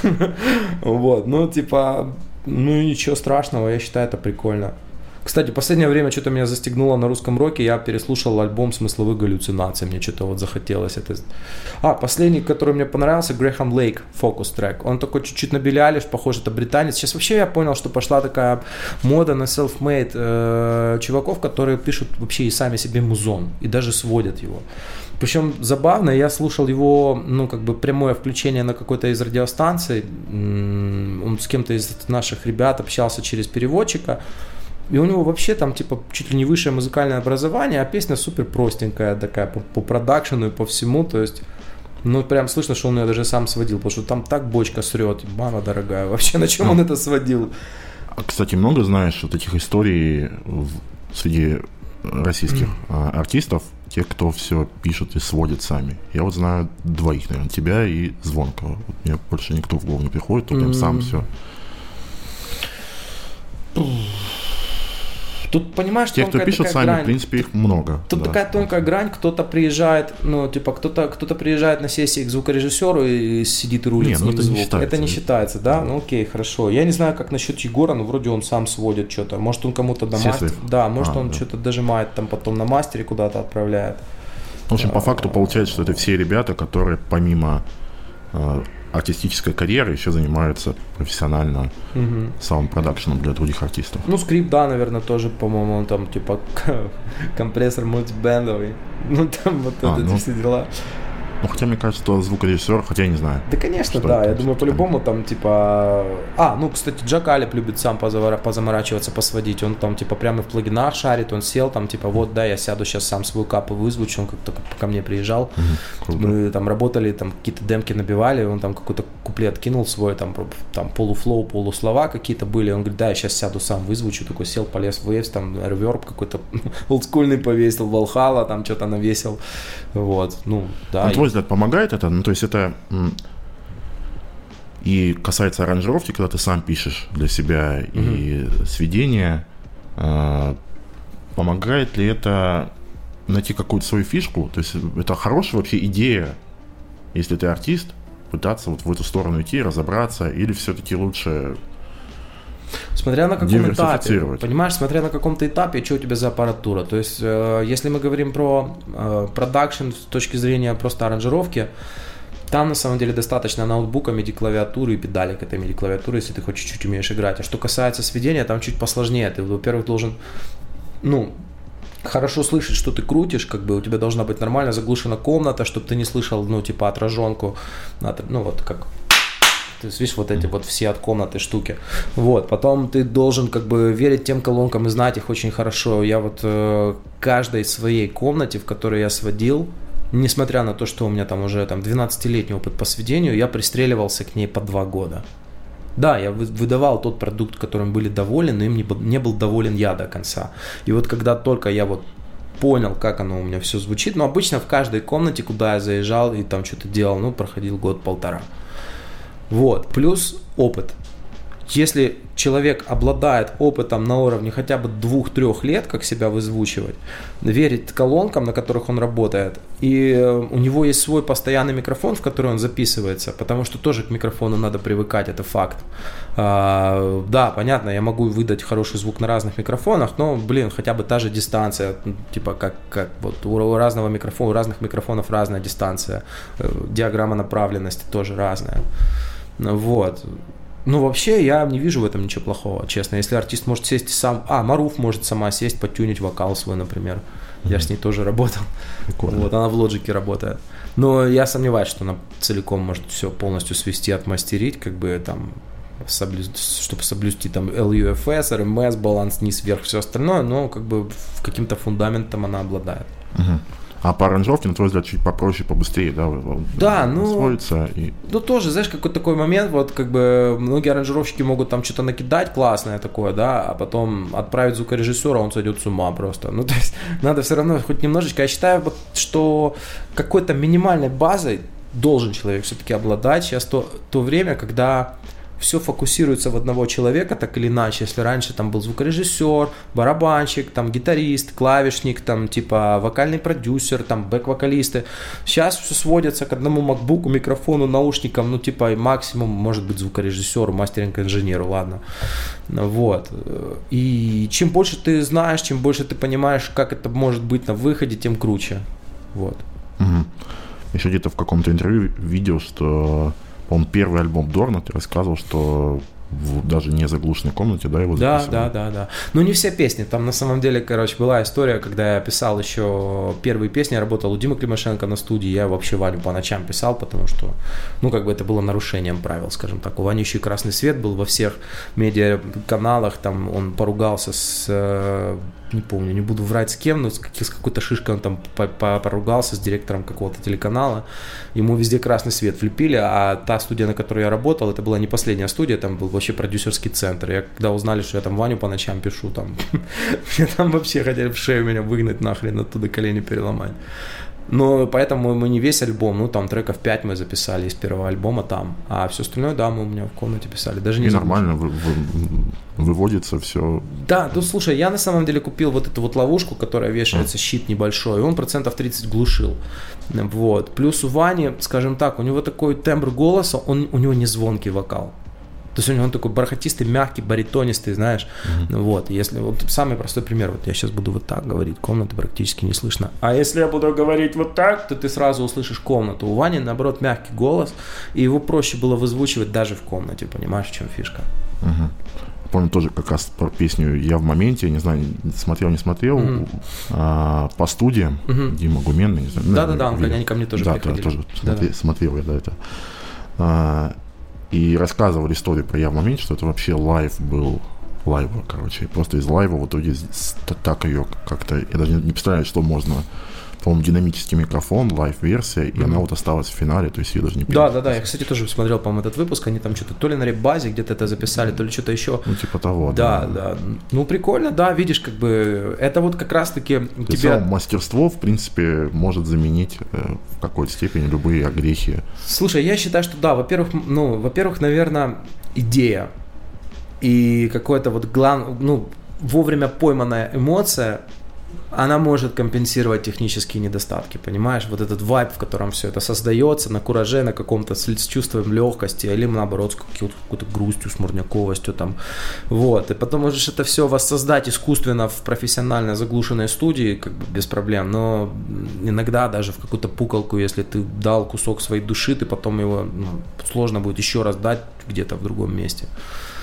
Так что вот так, да. И mm-hmm. это, кстати, комп... это, кстати, ответ на твой еще предыдущий вопрос по поводу того, что есть музыканты, которые там, типа, тонут в синтезаторах, есть те, которые просто пофиг, ну, типа, вот я на VST все сделаю. Чем больше железок, тем больше ты заморачиваешься с тем, что а вот это, а вот тут, а джек куда тут подключить, сейчас я вот это подключу. И ты теряешь эмоцию в этот момент тоже относится к кучам сэмплов. Я помню, тоже такая mm-hmm. же история. Пока ты найдешь, у тебя какая-то идея, ты начинаешь искать, там, не знаю, бочку нужную, mm-hmm. и все, ты потратил mm-hmm. два часа, тебе уже ничего не хочется, думаешь. Ну, ну типа, да, да, да, типа того, да. Есть такое. А, хотел еще вот о чем поговорить. Недавно мне попался а, лайв, по-моему, Mike Posner – I took a pill in Ibiza. А, да, I took a pill in Ibiza. Да, ну, да. популярный это ремикс, а есть еще там оригинальная, она такая более а, акустическая, а. такая спокойная. Я просто к чему вспомнил, поймал себя на мысли, что у чувака настолько, он круто поет, настолько у него приятный тембр, mm-hmm. что его можно слушать, ну просто лайв, ты просто слушаешь, даже mm-hmm. если тебе не особо нравится эта музыка, просто хрен mm-hmm. оторвешься, потому что, ну, супер приятно, круто. И достаточно много вот такого я вижу там в англоязычной среде. Угу. Вот у нас я такого вижу очень мало. Ты можешь вспомнить кого-то, кто прям удивил тебя в плане вокального, с кем было очень круто работать. И вообще наблюдаешь ли ты, что вот у нас прям очень мало таких ребят, которых... Конечно, я наблюдаю. Слушай, я... Просто вот приятно слушать без в отрыве от всего. Слушай, ну блин, я регулярно с такими сталкиваюсь, я тебе больше скажу, не то, что я замечал, я с ними работаю частенько. И как по мне, ну, во-первых, Рава, там практически все ребята поющие, с одним из их ребят я поработал, вот Тони, да, я видел. Вот, вот, да, вот прям мне очень нравится его тембр, как он поет и как он интонирует круто. Вот, а потом наверное, году в 16-м ко мне пришел такой чувак Майера, он сейчас Близкей называется. Тоже очень талантливо поет, он как рожден, только умноженный на 4, представь. То есть очень похожий тембр голоса, похожие фишки, но при этом он техничнее просто и более фанковый, и мелизматичнее, короче, и и аутентичней, короче, вот меня, я с ним прям кайфовал, когда работал, я он, меня порой как бы, его еще Валера зовут, бро, прости, просил тебя так не называть, но ну, тебя зовут Валера, это правда. Я знаю, твои кенты, это знаю я, бро, извини. И мне просто хотелось сказать, я говорю, братан, что ты за хрень написал по тексту? Он говорит, а, ну, зато поется круто. Я говорю, «А, ладно, пух с ним вообще, зато действительно звучит круто. Ну, потому что он реально очень круто звучит. Вот, потом а, кто? Сейчас вот ко мне, а, ну, Летом ко мне Рожден приезжал работать, мы там пару треков, там демок накидали. Джак Калиб прикольно звучит, тоже я с ним работал. Кого еще? Ну, Джонни, а, ну это Рафа, но Джонни сейчас не в Раве, окей. А... Короче, хватает, то есть это... Да много, конечно, ну слушай, да честно, мне даже нравится, как Джарахов спел. Ну, он хоть и не вокалист, но прикольно. Сейчас, ну, компания Антарес вообще всех сравняла. Как... Нет, ну как раз именно прикол в том, что понятно, что условно студийная запись, э, все более-менее справляются в этом плане. Uh-huh. А вот чтобы прям выйти, Лайве? выйти, да, а, особенно когда там я знаю, гитарка, тебя, да. вот, и вот он поет, и ты просто не можешь Ну, Тони классно поет, мне понравилось, вот из последних, с кем я работал. Дакота классно поет, мне нравится. У него такой чуть-чуть олдскульный ракешный стилек, такой там серединки нулевых, там Evanescence, э, Guana Apes, там типа вот эта вся движуха. Но я когда рок слушал, я кайфую от этого, я себя чувствую сразу молодым, когда я с ней работаю. Вот. А, кто мне еще нравится? Ну, Зайцева Маша клево поет, мне на самом деле нравится, она очень техничная, то есть прикольно валит. Кто мне еще нравится? Из тех, с кем я работал, прям бум-бум-бум-бум-бум-бум-бум. Кто-то ко мне еще приходил по-любому. А, ну, Поликарпова ко мне сейчас это вот клеверские артисты, там у них много талантливых, прикольных ребят, которые клево поют. Короче, проблемы в целом такой нет, я понял. Нет, Бо- вообще бо- нет. Ну, Скорее, ты знаешь, что такая штука у меня наступила, что у меня на самом деле, ну, как бы я сейчас просто, знаешь, ты меня врасплох слегка застал этим mm-hmm. вопросом, потому что я могу тебе так в целом и из плейлиста назвать классно поющих ребят, но я не знаю, как они в лайве поют, понимаешь? Тут же вопрос в том, что он может сесть и под гитару спеть, а как этот чувак споет под гитару, я не знаю. Я помню, еще одна ситуация, которая как-то на эту мысль навела, что мало действительно, мне так показалось, вот ты сейчас развеял. А, ты концерт, Егор, концерт э, был а, Владимира Преснякова, казалось mm бы, ну типа я вообще не целевая аудитория максимальная, mm то есть я, конечно, песни слышал, но mm то есть я был там по, по работе, по каким-то таким задачам, но я просто залип, и вот э, охренеть круто. Угу. Я подумал, блин, я что-то такого не помню, чтобы я вот такого испытывал. Просто смотришь, вроде тебе музыка а, это не особо нравится. Это голос из детства просто Думаешь? из твоего, да. Слушай, ко мне, блин, а, ну, во-первых, я, ко мне недавно Фомин Митя приходил поработать, угу. вот, и я такой, типа, он хоть и не там, ну, он нормально поет, знаешь, ну, типа, ну, стандартно, нормально поет. Ну, просто потому что это голос из моего детства, это круто. Потом Есенин, знаешь, Паша есть такой. Павел Есенин. Вот да, который пел за хай-фай. Я как бы э, получилось так, что он написал песню для одной девочки, а эта девочка пришла с этой песней, чтобы я ее спродюсировал. И там был бридж, где Павел Есенин спел, ну, как бы своим голосом. Я такой, блин, да, тут автотюн, да, это пачка из восьми голосов, но я слушаю, у меня мурашки бегут. Вот у тебя, наверное, то же ну, самое. возможно. Хотя мне тогда показалось, что именно живая работа, вокал, типа удивили. Потому что до этого как-то больше не знаю. Угу. Рэп, не рэп, вот что-то такое, рок, может быть, угу. концерты по большей части было, а тут вот впервые был, да, такого угу. плана. За тот, кто меня расстроил вживую, так это Джаред Лето, не поверишь вообще. Я угу. послушал, как он поет, я думаю, боже мой, чувак, ты выходишь выступать в Москву на фестиваль, ты вышел как будто корпоратив отработать какой-то в халате, блин. Два типа просто, один из них его брат, у кулисы где-то там, барабанщики, гитаристы выходят, Джаред в халате. Здрасте, я звезда, там типа, и он берет ноту и тянет ее, я прям слышу, что он высит, прям высит. Jesus Christ, просто Может, болел человек, всякое. Да-да-да, насморком колумбийским. Всякое, всякое бывает. А, ну, кстати, Ваня Дмитриенко по поводу, ты говоришь, вот, кстати, я не слышал, как он поет в лаве, но я знаю, что, скорее всего, в лаве он поет круто, лишь по той причине, как минимум, что он изначально уличный музыкант. Есть такая вроде история, я не знаю, пиар это не пиар, но как бы прикол в том, что он там типа долгое время выходил то ли на Арбат куда-то, то ли где-то в Питере он там лобал, ну как бы он выходил на улицу и пел песни, пел, пел, пел, пел. Ну очень, такие люди, как правило, поют. Классный тембр у него. Да, тут не только тембр, понимаешь, тут еще скиллы слушают, слышны. Ну, то есть, когда человек может сверху взять ноту, снизу подъехать, мелизм выдать какой-то, типа, протянуть на дом дыхания, опора у него есть. Ну, как бы я уже такие штуки подмечаю, я слышу, когда человек умеет петь. Угу. С по-моему, сколько, 16? Того? Ну вот, да. Ну, может, он с пяти лет поет, ну, как бы это mm-hmm. же такая история. Может, его с детства отдали там куда-то.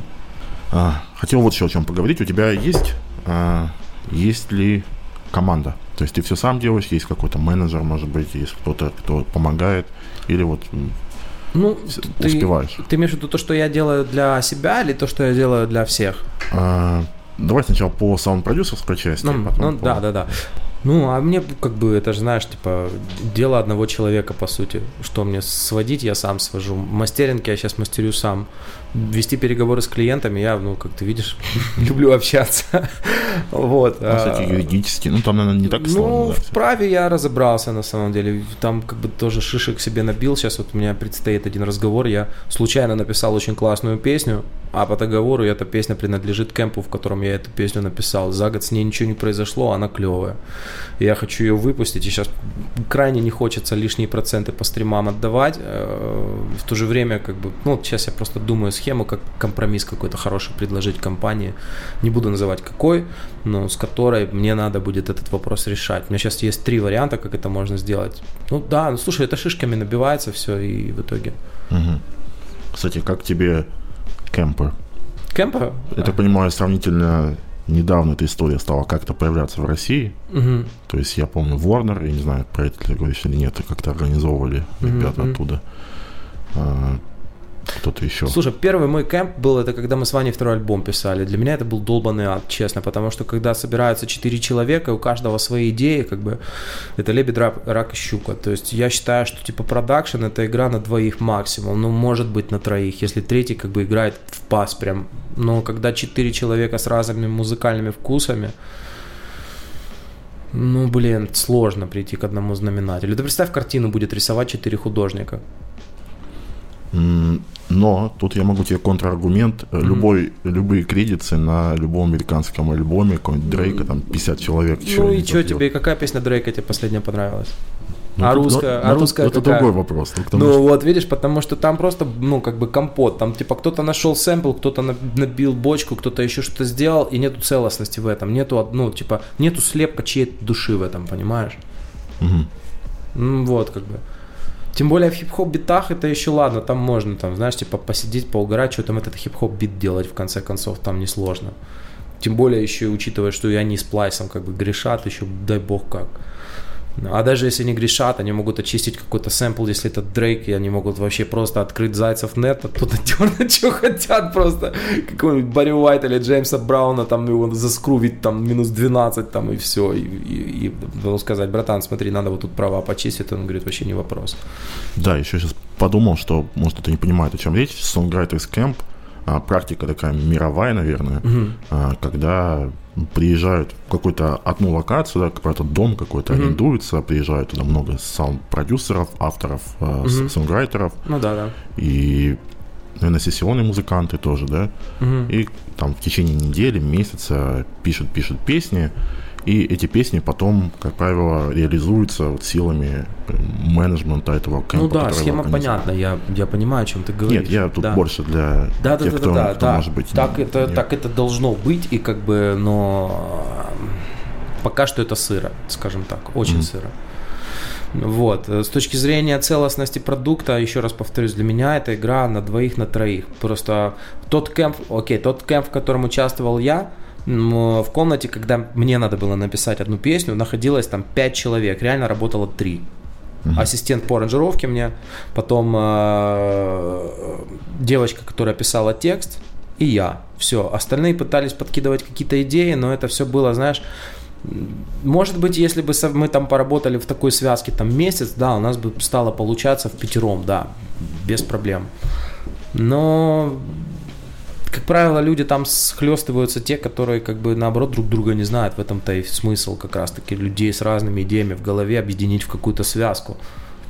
Ну, не знаю, как по мне, тут, чтобы это работало, должен быть какой-то финансовый мотиватор, как бы, и гарантии того, что они что-то напишут, и это действительно будет работать. А так это на уровне, знаешь, поехать с пацанами на фестиваль, потусоваться, там, знаешь, пиво выпить. Ну, я не, ни в коем случае не про алкоголь сейчас говорю, можно выпить лимонад на фестивале, но это на уровне как прикол, как времяпрепровождение, просто я туда за этим поехал в этот кемп, вот, но случайно написал классную песню, под, в самый последний вагон я ее закинул, за два часа мы ее сделали, ну вот, но правда мне пришлось у себя в студии еще доделывать это.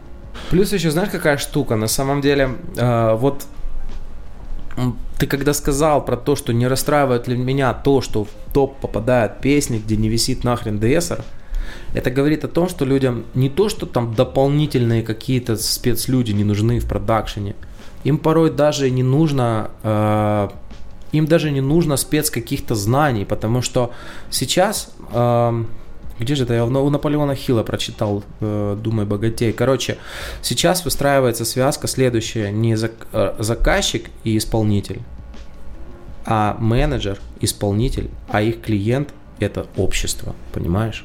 То есть, если раньше надо было работодателю, работодателю если раньше надо было исполнителю удовлетворить запрос работодателя, то сейчас в этом треугольнике они становятся, грубо говоря, оба исполнителями. И удовлетворить надо запрос общества. Я сомневаюсь, что обществу интересно, сколько человек делало трек. Ну, типа, ну, как бы ради как прикол посмотреть на YouTube, как это происходило, потому что там 100 человек, как у Kanye West, который там сэмплировал госпел хор, ну, забавно, но как бы я в треке не, не слышу, что там просто такое количество народу, я просто слушаю трек на предмет нравится, не нравится, там может быть два сэмпла всего-навсего. Mm-hmm. Ну, тут, конечно, я могу тебе немножко так проопонировать. Вроде всегда так было. Ну, то есть, Да, в принципе, это- людям Да, все равно, типа, да, сколько там. совершенно верно, совершенно верно. Один чувак в спальне это сделал, или там Совершенно верно. футбольный клуб. Там Совершенно верно. всё.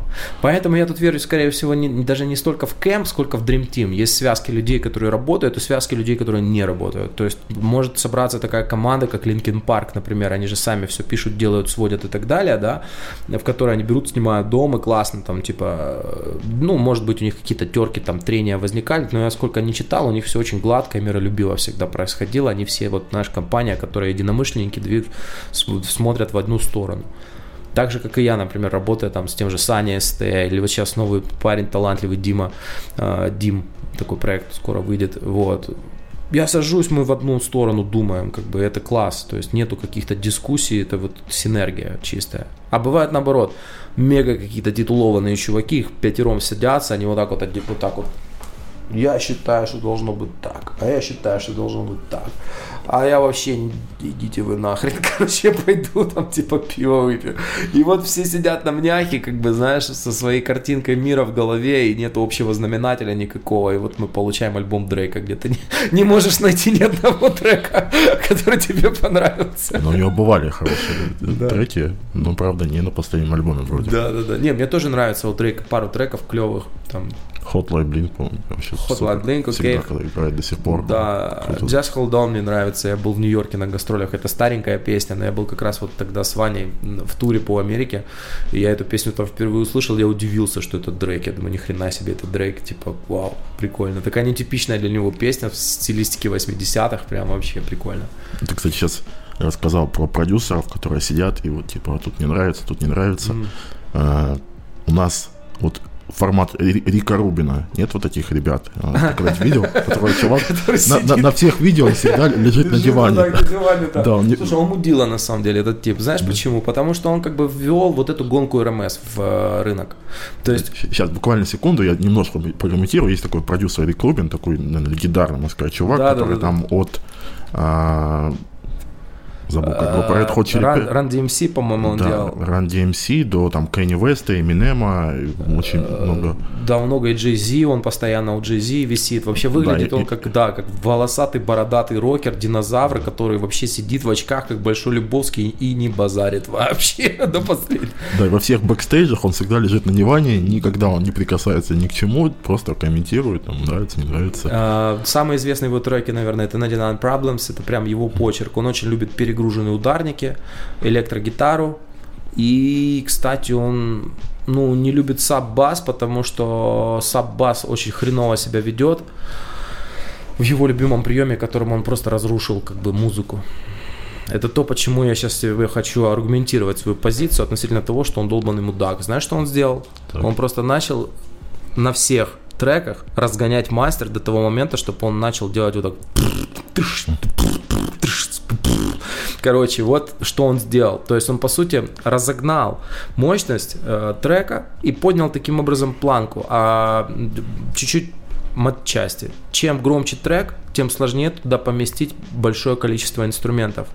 Когда ты разгоняешь трек, это не просто значит, как будто ты поднимаешь ручку громкости, да, у тебя представь, что у тебя есть вот комната, да, и ты хочешь, вот она у тебя 50 квадратных метров, ты хочешь, чтобы там был там типа и спортзал, и большая кровать, и бассейн, и все остальное. Но если у тебя всего 50 квадратов, ты должен выбирать. Либо это все будет очень маленькое, и трек будет тихим, либо если ты хочешь, чтобы этот трек был большим, но ты тогда должен упираться в эти 50 квадратных метров.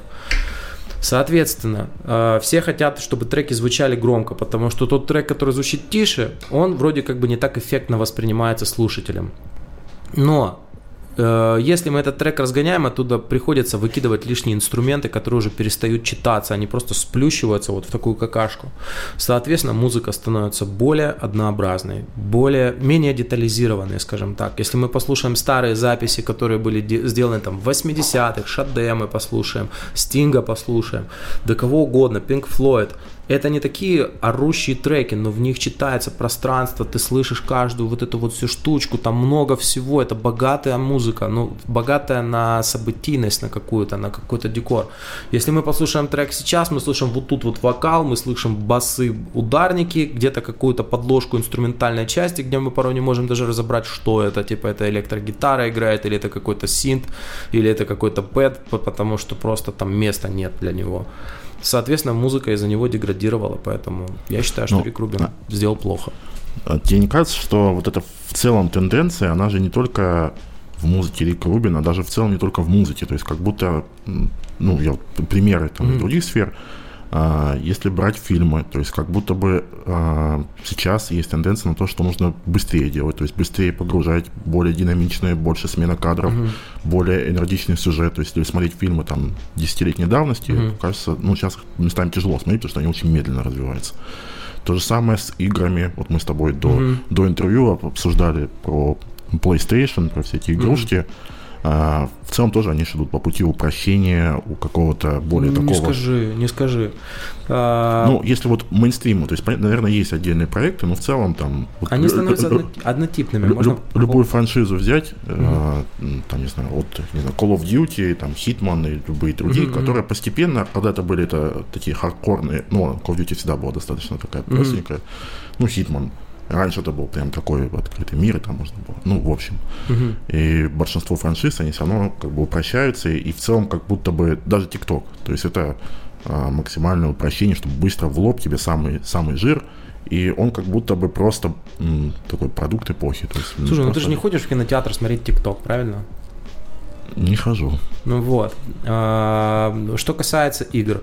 Раньше была нишевость в играх. У нас был стелс, это Hitman, у нас была GTA, это ну, открытый мир. Ну, кстати, про GTA давай мы пока выкинем. У нас был экшен типа Call of Duty коридорный, где ты бежишь, там типа на тебя просто вываливают и стреляют.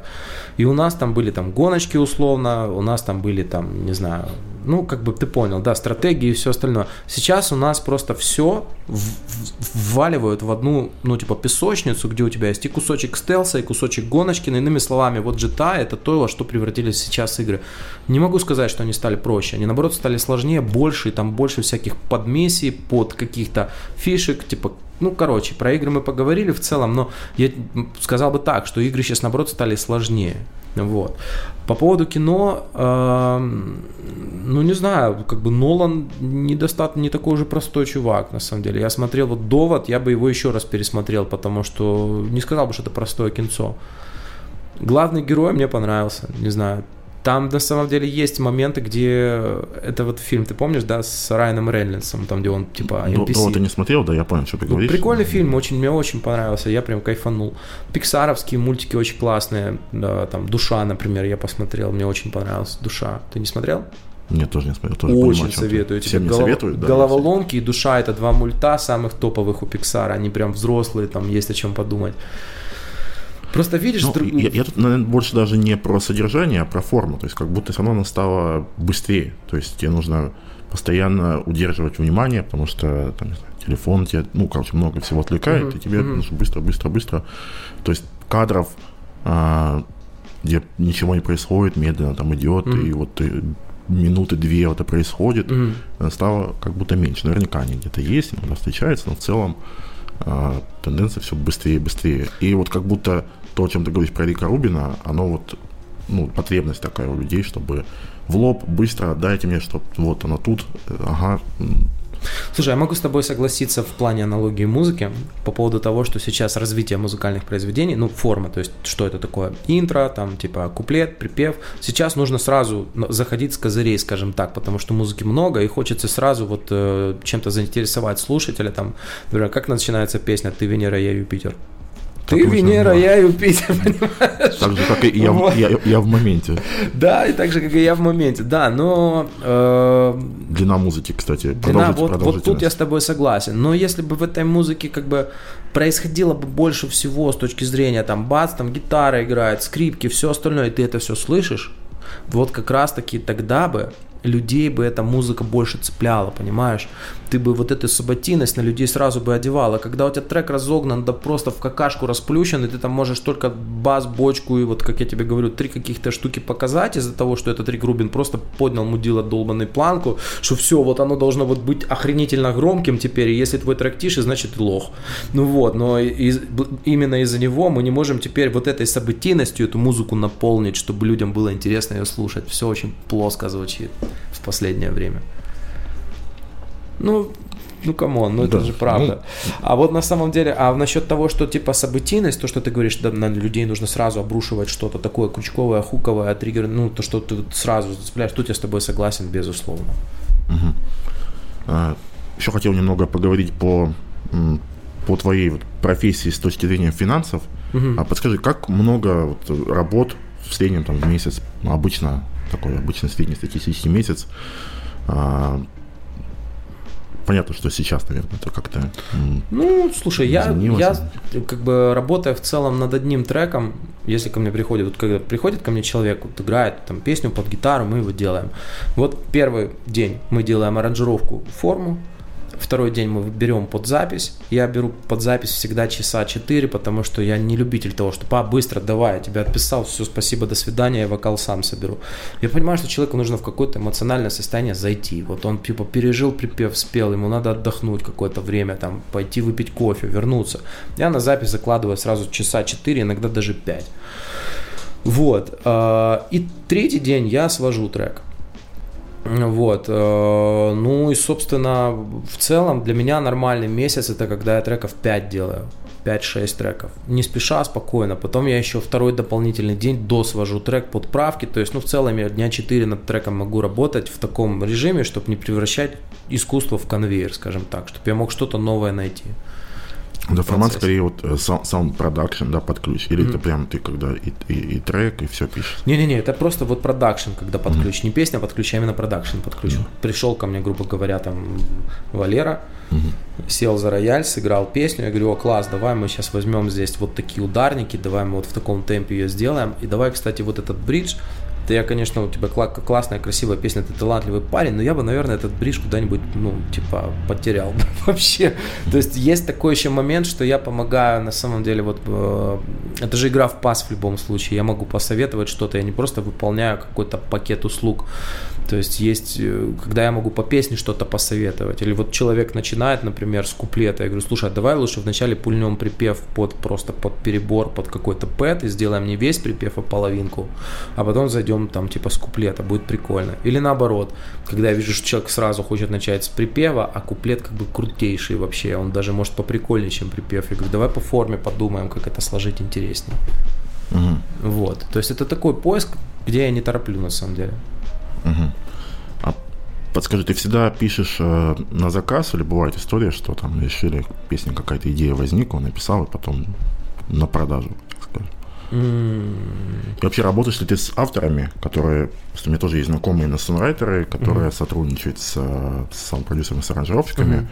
А, те им присылают какие-то аранжировки, они пишут на них слова, потом это все продается и в какой-то договор, договорной... Да, работаю, да, работаю, работаю. Ну вот я сейчас с парнем работаю, с Клеверским, который очень там талантливый. Я там типа за час сделал бит, он вчера после корпоратива там ехал домой, короче, за 20 минут написал куплет, короче, и сразу записал куда-то в AirPods. Мы сегодня встретились, я эту демку доделал, доделал бит. Ну, как бы мы там сделали припев, он просто был абсолютно на другой гармонии, там на других аккордах, то есть там, по сути, как бы две аранжировки в одной, понимаешь, да, то есть mm-hmm. не одни и те же аккорды на весь трек, который можно mm-hmm. просто там чуть-чуть доиграть, и вот тебе припев, а там надо было на, на припев выйти, как бы. Вот, и мы быстро работаем, кайфово там, то есть, как, помимо вот этих пяти, еще какое-то количество вот э, таких вот. Да, продаж. есть и такое, конечно, да. Ну, то есть, порой mm. надо не только деньги, я же говорю, что порой надо не только mm. деньги зарабатывать, но и тратить время на саморазвитие, на самопрокачку в каких-то моментах, искать что-то новое. То есть, Угу. Вот, бывает, вот, у меня был период, когда я же тебе говорю, там, я накачал 10 банков омнисферы, и там у меня был где-то полчаса в день или час я уделял хотя бы тому, чтобы просто перебирать эти звуки и на самых классных ставить 5 звездочек или где-то что-то даже какие-то идеи записывать. Вот, бывает и такое. Занимаясь профессионально э, саундом, угу. Можешь ли ты позволить себе все, что тебе ну, для, комфортно, все, что тебе хотелось бы? Ты, там, не знаю, э, ну, квартиру, ты, прям снимаешь, да? В, да, да, в, да. В Москве. В принципе, в теории мог бы позволить себе купить, если бы хотел бы, или это... Ну, слушай, ну, слушай, кто, кто не хочет себе свою крышу ну. над головой? Все мы этого хотим. Просто чем... Знаешь, какая история? Мы, когда начинаем жить в одном месте, мы такие, о, хочу себе вот такую квартиру. Потом ты понимаешь, что начинаешь зарабатывать больше, тебе вроде бы хватает на эту квартиру, ты переезжаешь уже в квартиру чуть-чуть побольше, в чуть-чуть более прикольном районе, думаешь, да нет, вот ту я уже не хочу, я вот эту хочу. И вот это постоянно, знаешь, когда ты типа переезжаешь в каждую новую свою квартиру, куда ты переезжаешь, ты понимаешь, что, блин, вот эту хочу, но она, блин, стоит 800 тысяч долларов. И ты такой думаешь, ну как бы позволить, конечно, можно себе какую-то квартиру, ну, естественно, да, но... Ну не ту, в которой хотелось бы. Ну да, да, и нам постоянно хочется немножечко большего, то есть путешествия, как часто? Вообще любишь, не любишь? Люблю, конечно, конечно, люблю. Вот, э, но так получилось, у нас с женой мы застряли на Бали на три целых месяца вообще вот в период пандемии, и потом не путешествовали. Туда, кто не летит, все застряют почему-то. Да, вот в последнее время да. Но я был одним из, ну я был первым. Угу. Первым, потому что мы туда полетели вообще, когда не было никакой пандемии, мы полетели туда в марте, вот, а возвращаться мы должны были в апреле, и как раз мы попали вот в этот локдаун, мы там три месяца протусовались. А я еще, прикинь, я украинец, то есть эвакуационные рейсы, рейсы только для граждан Российской Федерации. Угу. И я звоню просто вот э, в МИД Украины, который там э, посольство. в Индонезии, да, в посольство, ну, вот украинское посольство в Индонезии просто 10-15 раз я звонил, там, никто просто даже трубку не взял. И вот это вот была главная причина, почему мы там висели. Маша могла улететь как бы уже через там две недели после этого всего. Да и мы приехали даже в аэропорт, типа, у нас билеты аэрофлотовские, короче, и ее, ей выдают посадочные, мне говорят, а вы подождите. Я говорю, в смысле подождите, у меня вот мой билет, вот, мой, ну, вот мои билеты, вот, смотрите, паспорт, вот мне пришло из, от аэрофлота на почту. Да, но мы вас не можем посадить, короче. И мы из этого застряли там, потому что не знали, как меня оттуда выдергивать. Угу. А так вообще часто? А потом мы как бы после этого трехмесячного отдыха где-то год никуда не летали, потому что у нас вот был этот момент, когда мы, блин, а если вдруг мы застрянем, а что там, ну как бы...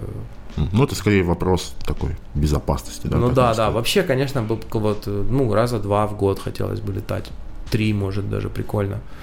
Вот, это классно. В Азию, в Европу там и еще куда-нибудь по России. На самом деле в России огромное количество красивых мест. Я все хочу вот покататься. Вон мы с Антоном снимали клип тупо в Подмосковье. Да, я... Да, вот.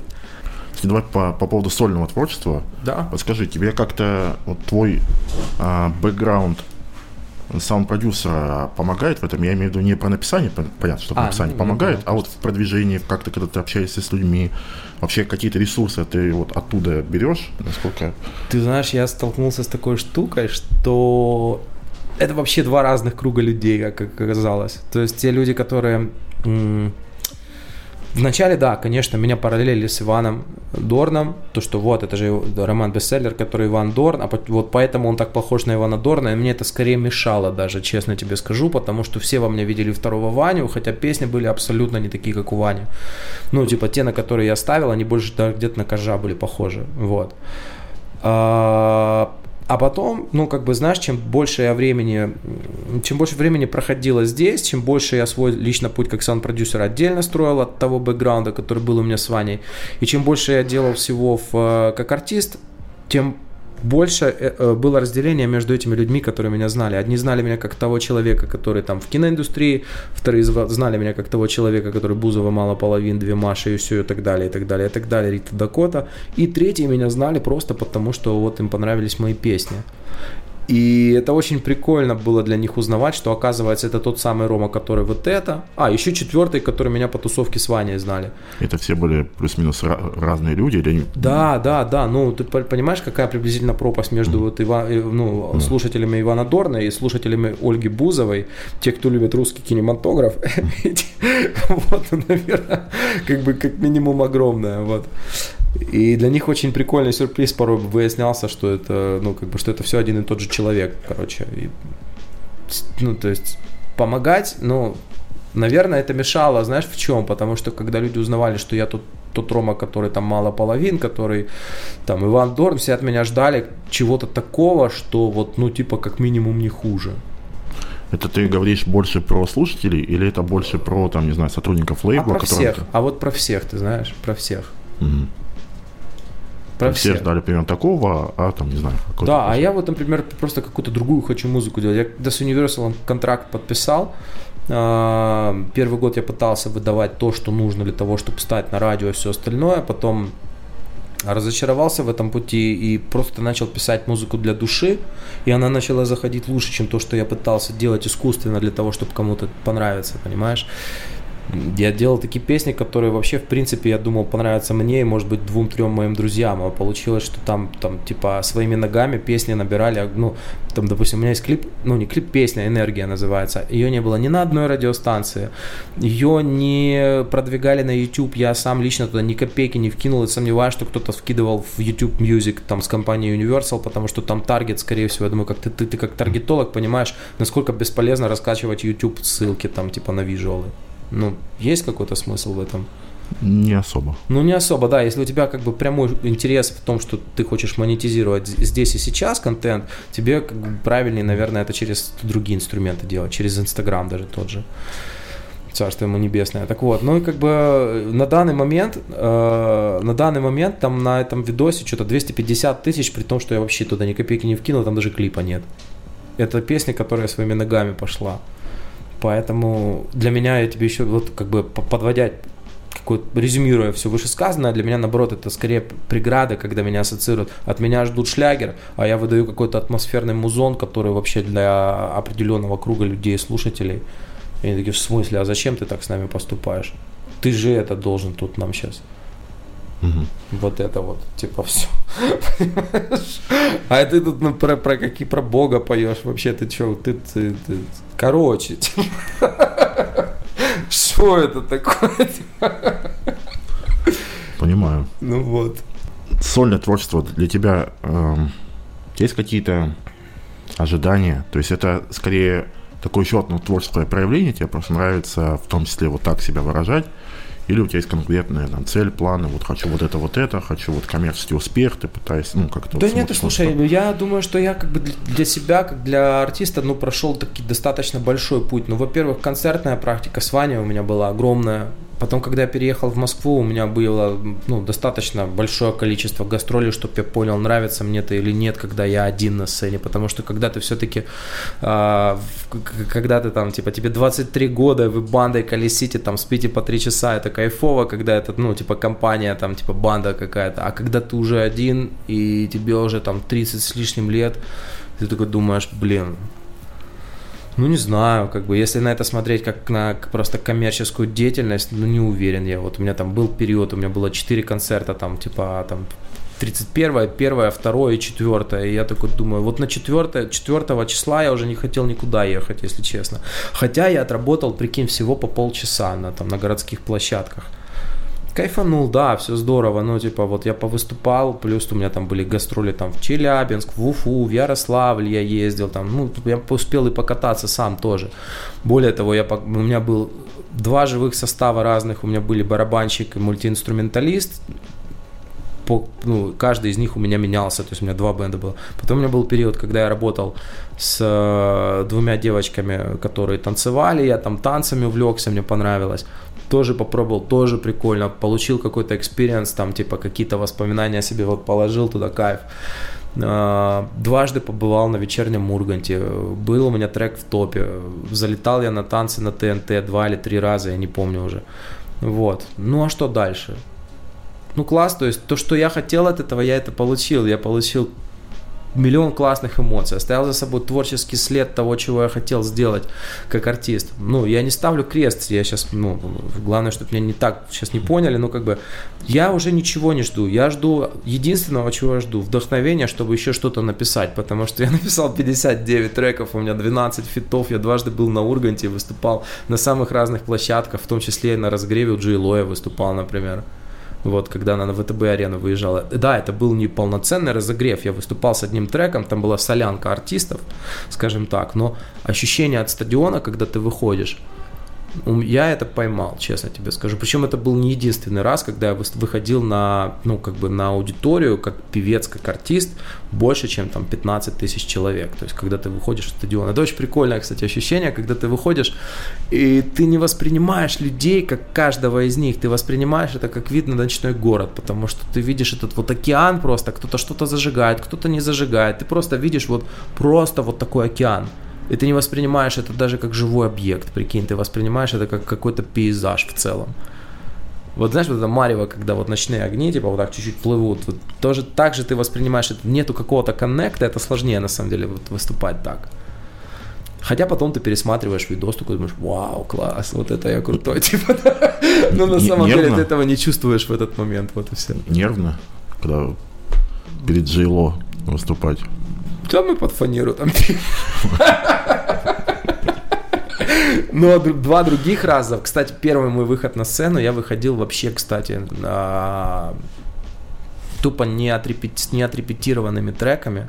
Был такой фестиваль красок Холи, я не знаю, ты проходил, э, не помнишь такой фестиваль Я помню, красок? был модный фестиваль красок. Их да, да, да, да, да. Вот первый мой выход на сцену сольный как артиста был на толпу в 50 тысяч человек, прикинь ну, то есть у меня за спиной два музыканта, но они играют просто бутафорно, скажем так. Ну, то есть, окей, барабанщик играет в double, его чуть-чуть там вывели, гитарист просто, ну, типа, для картинки стоит, и я выхожу, пою песни, которые еще даже не вышли, прикинь. Mm-hmm. И вот тогда я понял, что это классный, вот один из классных моментов experience а, когда ты э, выступаешь. Если песня работает, то люди будут под нее танцевать, двигаться и как-то реагировать. Если песня не работает, ну тогда, значит, извините. То есть вот в лайве как раз-таки очень круто тестировать треки.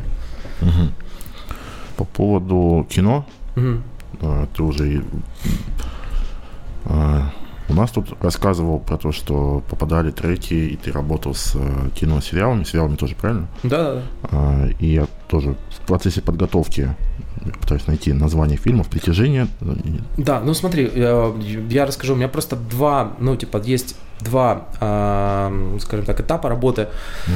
с киноиндустрией первый этап это был сериалы, то есть э, и туда я писал как-то, знаешь, 50-50. Я туда написал заглавную песню, когда-то был такой сериал «Большие чувства», потом эту песню перепевал Дима Билан, но изначально первую версию спел я, как скетч, меня там даже нигде не прописывали. Вот, это я персонально под трек, ну, под сериал делал. А, и даешь молодежь это любовь, короче, был сериал тоже такой. Туда я прям целенаправленно писал там типа саундтрек заглавный, вот. А, но остальные, вот меня там в кухню, в измены взяли, потом сериал, и куда-то там еще у меня брали в какой-то тоже сериал. Сейчас, куда же меня его брали? Ну, короче, туда в основном берут готовые песни, то есть, э, и... А это... как, мне интересно, как технически это происходит? То есть, э, Просто твой Сарафан. трек вышел на, на, на где-то на лейбле, да, в какой-то да, момент да, просто... Да. да, да, да, да, вот так это и было, серьезно. Там То есть кухни... какой-то целенаправленной истории, что вот там хочется попасть в кино, в сериал, и вот ты какие-то... Слушай, я уверен, что есть как бы люди, которые помогают это сделать, но вот на моем личном опыте в измене и в кухне у меня взяли просто так, потому что там вот как бы у меня вышел альбом, видимо, там кто-то кому-то поставил этот альбомчик, о, прикольный чувак, а что это? А, понятно, класс хотим. Вот как в «Притяжении», например, был саундтрек группы «Гриб» грибы. Я сомневаюсь, что вот они вот это типа грибы, типа грибы, что-то они писали специально для притяжения там и так далее. Вот, просто это был какой-то вот актуальный трек, который туда дернули. Вот. А второй этап моей работы с киноиндустрией, это когда ты просто берешь и вот прям делаешь э, для трейлера специально вот музыку, как бы ты смотришь, читаешь синопсис, слушаешь референсный трек какой-то минимальный, частенько они трейлер складывают под какой-то там фирмовый трек, какой-нибудь Imagine Dragons, нарезать его так, как они хотят, они же не пускать его целиком, они какими-то там, Джек, нам срочно нужно туда, окей, кто? Здесь, здесь. И они уже другой трек пускают, понял? То есть ты должен э, соблюсти этот BPM, в котором этот трек сделан, событийность, ну, типа, подчеркнуть. Где-то чуть-чуть бывало такое, что я там, ну, приходилось под мой саундтрек в итоге перерезать чуть-чуть монтаж. Но это, как правило, несложно. Там я говорил, ребят, там надо будет один кадр чуть-чуть продлить, у меня там, получается, я вам выгоняю эту штуку, у меня там black screen в этом месте, а вам просто надо будет один из кадров продлить. Не проблема. Они говорят, да, не проблема, в целом все очень круто. Вот. И вот такие вот, это более сложная творческая работа. Это как бы, знаешь, я бы сравнил с чем. Обычно снимают клипы на песню, а тут ты пишешь песню под снятый клип. Это прикольно, это другой вообще experience, это по-другому. Но это как бы сложно, честно тебе скажу, это прям вообще другая работа. Если там ты, э, когда пишешь трек кому-то под ключ, там, там ты сделал куплет, второй куплет, ты там можешь какой-то hat достучать, это copy-paste, в целом там все по квадратам, то тут у тебя как бы рваная просто форма музыкального произведения, где ты там типа подстраиваешься и подкручиваешься под это все.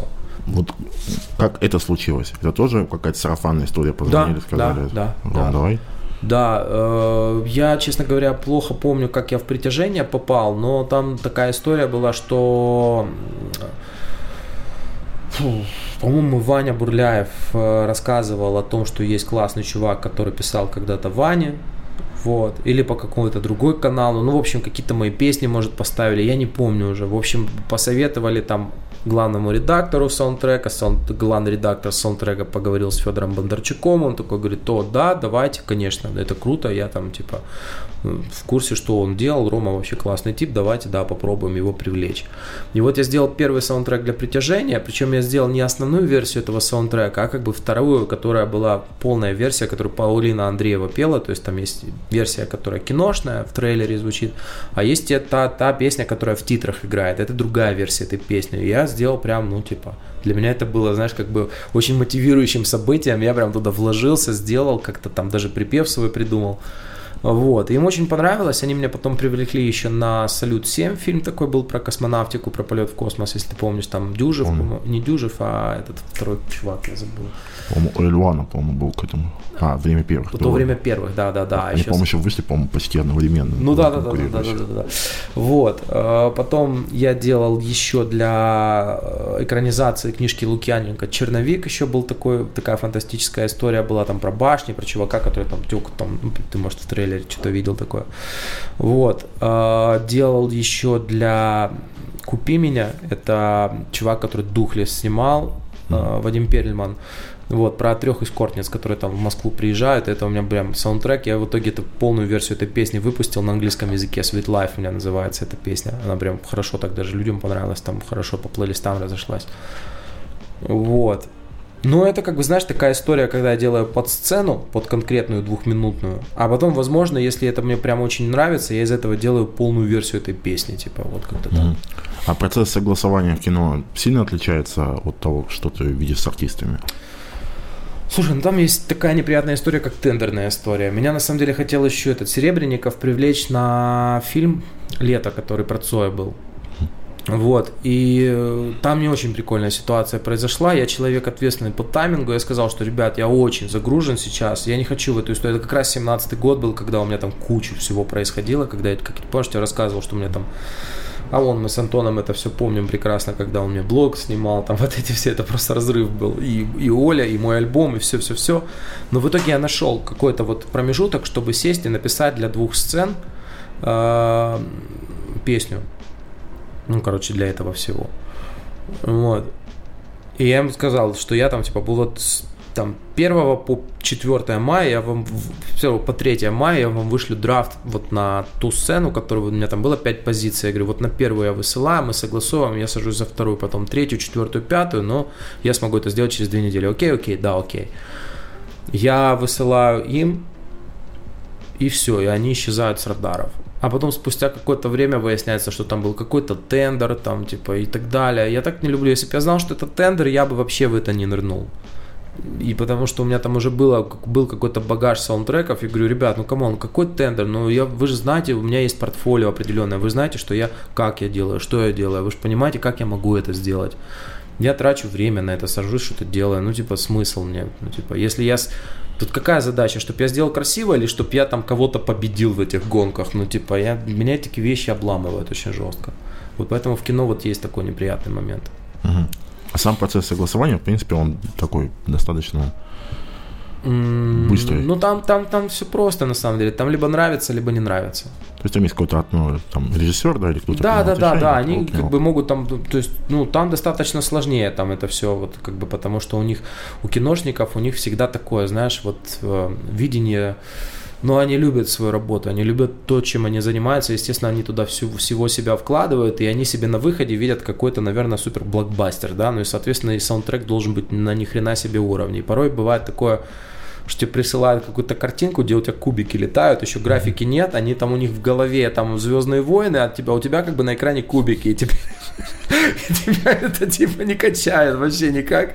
Ну ты делаешь это все, но типа это же у них в, в, в голове какой-то цветкор этой сцены, еще что-то, ну характер ее, типа, ну, а я у меня как бы там, ну прям до смешного доходит там какой-то, у них даже в приколе был какой-то тип, сейчас я скажу, э, появляется в каком-то моменте вот просто прилепленная плоская картинка Навального. Я, я вижу, а, а там надпись «Случайный прохожий», Навальный так пролетает, и такой...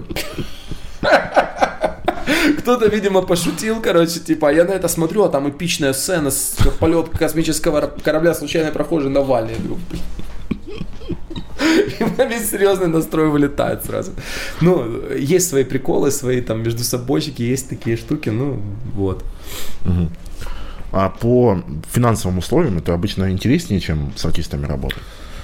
Слушай, наверное, если туда прям погружаться с головой, если там что-то как-то пытаться выбить какие-то выгодные и правильные условия, ну, наверное, может быть. Но, честно говоря, для меня это было просто, я туда нырял на чувство энтузиазма, и для меня, ну, у меня был тот же самый ценник, по работе вот именно в этом э, сегменте, как и для работы с артистом. Хотя по факту количество усилий туда вкидывалось ну, в два с половиной раза больше, чем если я бы работал бы там даже с непоющим человеком. Это фикса, да, в основном? Или все-таки какой-то процент? Фикса, фикса, конечно, фикса. Ну, кто меня впустит процент от показов в кинотеатре?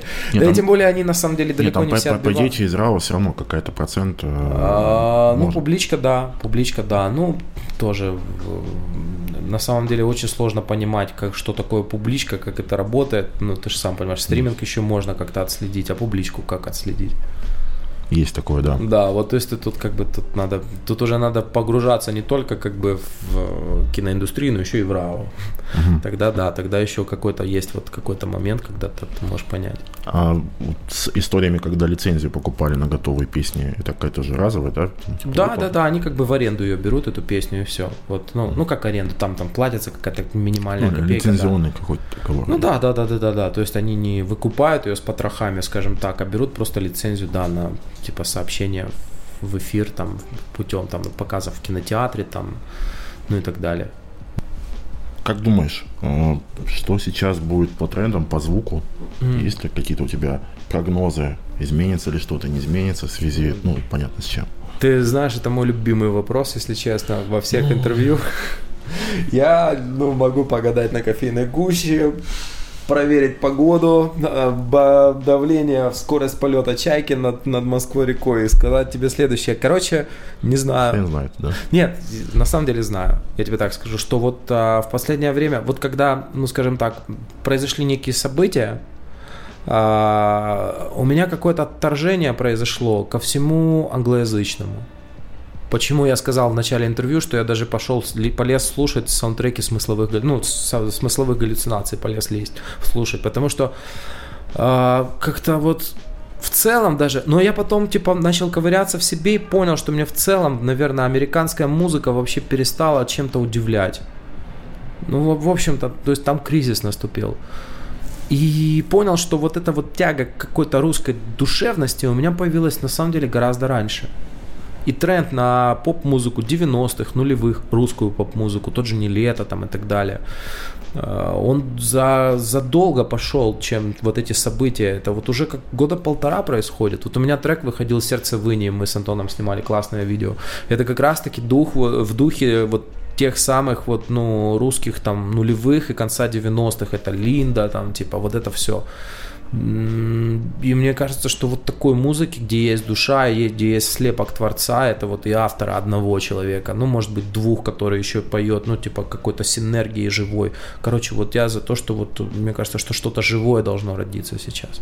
Угу. Либо это что-то будет очень интересное, экспериментальное такое, вот, ну, типа, а как, ну, Баиндия, типа, вот, либо это будет что-то такое супер, вот именно national такое, вот прям Ой, как это патриотично сейчас прозвучало англоязычное слово national motherfucker. I think it will be national. Yeah.